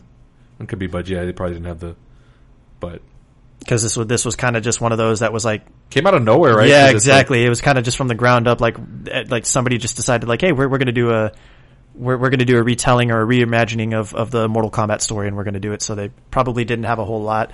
They were probably banking on it to to do to be more successful than it was because Mortal Kombat is is a pretty iconic, uh, you know, form of entertainment or form of art. But yeah, it turned out the way that it did, and it. Not, they, they not only gave it a theatrical release, but they gave it a dual release. So they, they gave people the option of watching it at home on, on the HBO Max network, uh, which kind of, you can kind of argue took away from that. Um, so yeah, I, I don't, I don't think, and, and Ronda Rousey's a big household name too. So if you're going to get, you know, if you're going to put a movie together right off the bat, you, you kind of have to take a big gamble to, to be able to afford having Yeah. her in the, And I'm not even saying in terms of acting. I mean, but the physicality, she could pull out that. She could be- yeah, she could be a fighter, ass, yeah. and it'd be believable too. Not that this girl wasn't believable, but you know, she can get down and dirty with the guys, and Mm-hmm. it make it like, oh shit, like this chick is super badass. Um, that's what I'm saying. Like from that point, not because of an acting. Like her acting is like, you know, it's it is what it is. It is what It's- it is. um, but yeah, if they're gonna do the sequel, yeah, get more personality. But I just think you have to keep it on a certain level. Ryan Reynolds is up here. I, this is high praise for you, Ryan Reynolds. So appreciate that. So like, I think he's too up here where he would overshadow what the movie or what the world they've set up to be. At least that's what I think. and, and maybe and and I could be I could myself be 100% completely wrong at this too but you had brought up the example of like oh let's say if if this script were to land on Chris Evans's uh, lap in terms of like the list of scripts that he's that he's proposed to to be in I don't want to say that Ryan Reynolds doesn't take acting seriously, but I don't see Ryan Reynolds taking his acting as serious as someone as Chris Evans does. Because if you if you take a look at the things that Chris Evans done, like yeah, at, at the infancy of his career, he did like not another teen movie, and then he was also in uh, that one that everybody loves, uh, Scott Pilgrim versus the World. Um, and he was in stuff like that. But even then, you know, he's done more. You know, he he's a- as an artist and as an actor, he likes doing more of the the dramatic and serious roles. So the the way that he carries himself as Captain America, um, even when he did uh, Knives Out, like he's very calculating and, and very precise with Yeah, yeah. you know with with his style and with his acting. Ryan Reynolds is is you know he's he's just he's again I'm not saying that he doesn't take his acting seriously, but he's always down to clown. Like he he likes being the funny guy, the the comedic relief. Um, and I can see I can see that being like a like a Johnny Johnny Cage style of character too, while still being the the pompous and, and arrogant, like I'm better than you type character. Um, and even you know even the way that he portrays himself as Deadpool, Yeah, and, yeah. And, and and the fact that he does a phenomenal job with that, and and that style of like violence and and you know he shoots somebody in the head and you see all the the brains and the the blood and stuff like that that that would kind of that would kind of fit him right at home with with what what this would be and then again you kind of put that that moniker of him being the front runner of, of carrying the fran- being able to carry the franchise if they were to move on with with multiple movies mm-hmm. beyond just one sequel I have to also think about this post pandemic. Actors are probably like they're willing to get any work they can get. yeah exactly So I'm like, okay, this is a property. Probably get a couple sequels. I mean, det- whether or not Warner's goes on with it, I'm sure they will. But yeah, if you're if you're an actor looking for a job or to latch on to something that'll have some longevity, yeah, I can see Ryan Reynolds. But I, I- can most definitely assure he's going to ask for money. yeah he's he's gonna be He's yeah, like, he's gonna be hard to paid more than everybody, and everyone else is going to have to be okay with that. Like, and I'm sure they will because Ryan Reynolds. Shoot if i if i if i get into better shape i'm, I'm actually i'm actually learning how to do the splits like independent of this one of my goals my fitness goals is trying to learn how to do the split so if i can pull that off Nice. shoot I'm, i might i might throw my name into the to the hat like hey cast me Why not? Um. All right. Well, I think we've uh we've gone pretty long here, and this is non wrestling. So this wa- this this is a this is a shocker for all of you out there who who thinks all i do is talk about gym and, and wrestling I, I can hold conversations for, go. for plenty of other things so that. this is this is the surprise uh, like, the uh, surprise episode it was like an audition for like future episodes. Non wrestling did pretty good. We, I mean, it, it's we're going on three hours here. It has not felt like three hours. We've just gone on. This feels just topic. like I mean, it feels like it always does. It's Yeah. just good conversation. Yeah. All right. I think we'll wrap it up here. Uh, talked a lot on the draft, Marvel, and of course Mortal Kombat, which you can check out now in theaters, which I prefer you all do. or you can see it on HBO Max if you're still not comfortable going out. Um, much thanks to Brandon for for chiming in today and showing up and and doing the work with me and uh, the homework, even though Annihilation was tough for the both of us. But oh my goodness, it's all for the pod. It's all for for content and and, and fun conversation. Uh, appreciate you, buddy. And before you know it, uh, July is going to be here real quick, and uh, I got to start soon doing my rewatching on Terminator 2 and preparing for uh, the 90s movies turning 30. Which don't worry, folks, it's getting back on track. I'm getting some stuff in the works. I know we're a little already into 2021. I still got to wrap up the season one with Tucker. Uh, we we promised to do Godfather Part Three, which I'll wrap that up at some point, and then we'll segue in here to season two which I'll probably I'll probably kick off with Terminator with Brandon, and then we'll we'll bounce around all these other movies because again we're in the in, we're celebrating the 30 year anniversary of 1991 movies, and yeah, Terminator 2 is a big part of it. So, but yeah, thanks for thanks for coming on today with me, buddy. Yes, sir. As always, uh, again, incredibly grateful. Always happy to be on. Uh, I don't like to. I don't typically like to ask for too much. Um, but any any opportunity that I have to, to be on the show is always a blast, and uh, just talking about talking about whatever, whether it's wrestling, movies, uh, sports, football. Um, conversing is, is always a, a, great time with you, and you have a lot of good insight too that I can kind of bounce off of, and, and we can just kind of hold a, a three hour conversation as, as, we have just proven about anything. So, uh, thank you so much for having me on. All right, buddy. Thanks a lot, and uh, you guys appreciate you all tuning in today. You can follow this podcast on Spotify. Search Palace off the top rope. Hit that follow button. Um, if you're an Apple person, subscribe on Apple Podcasts. Leave me that five star review. I would greatly appreciate it.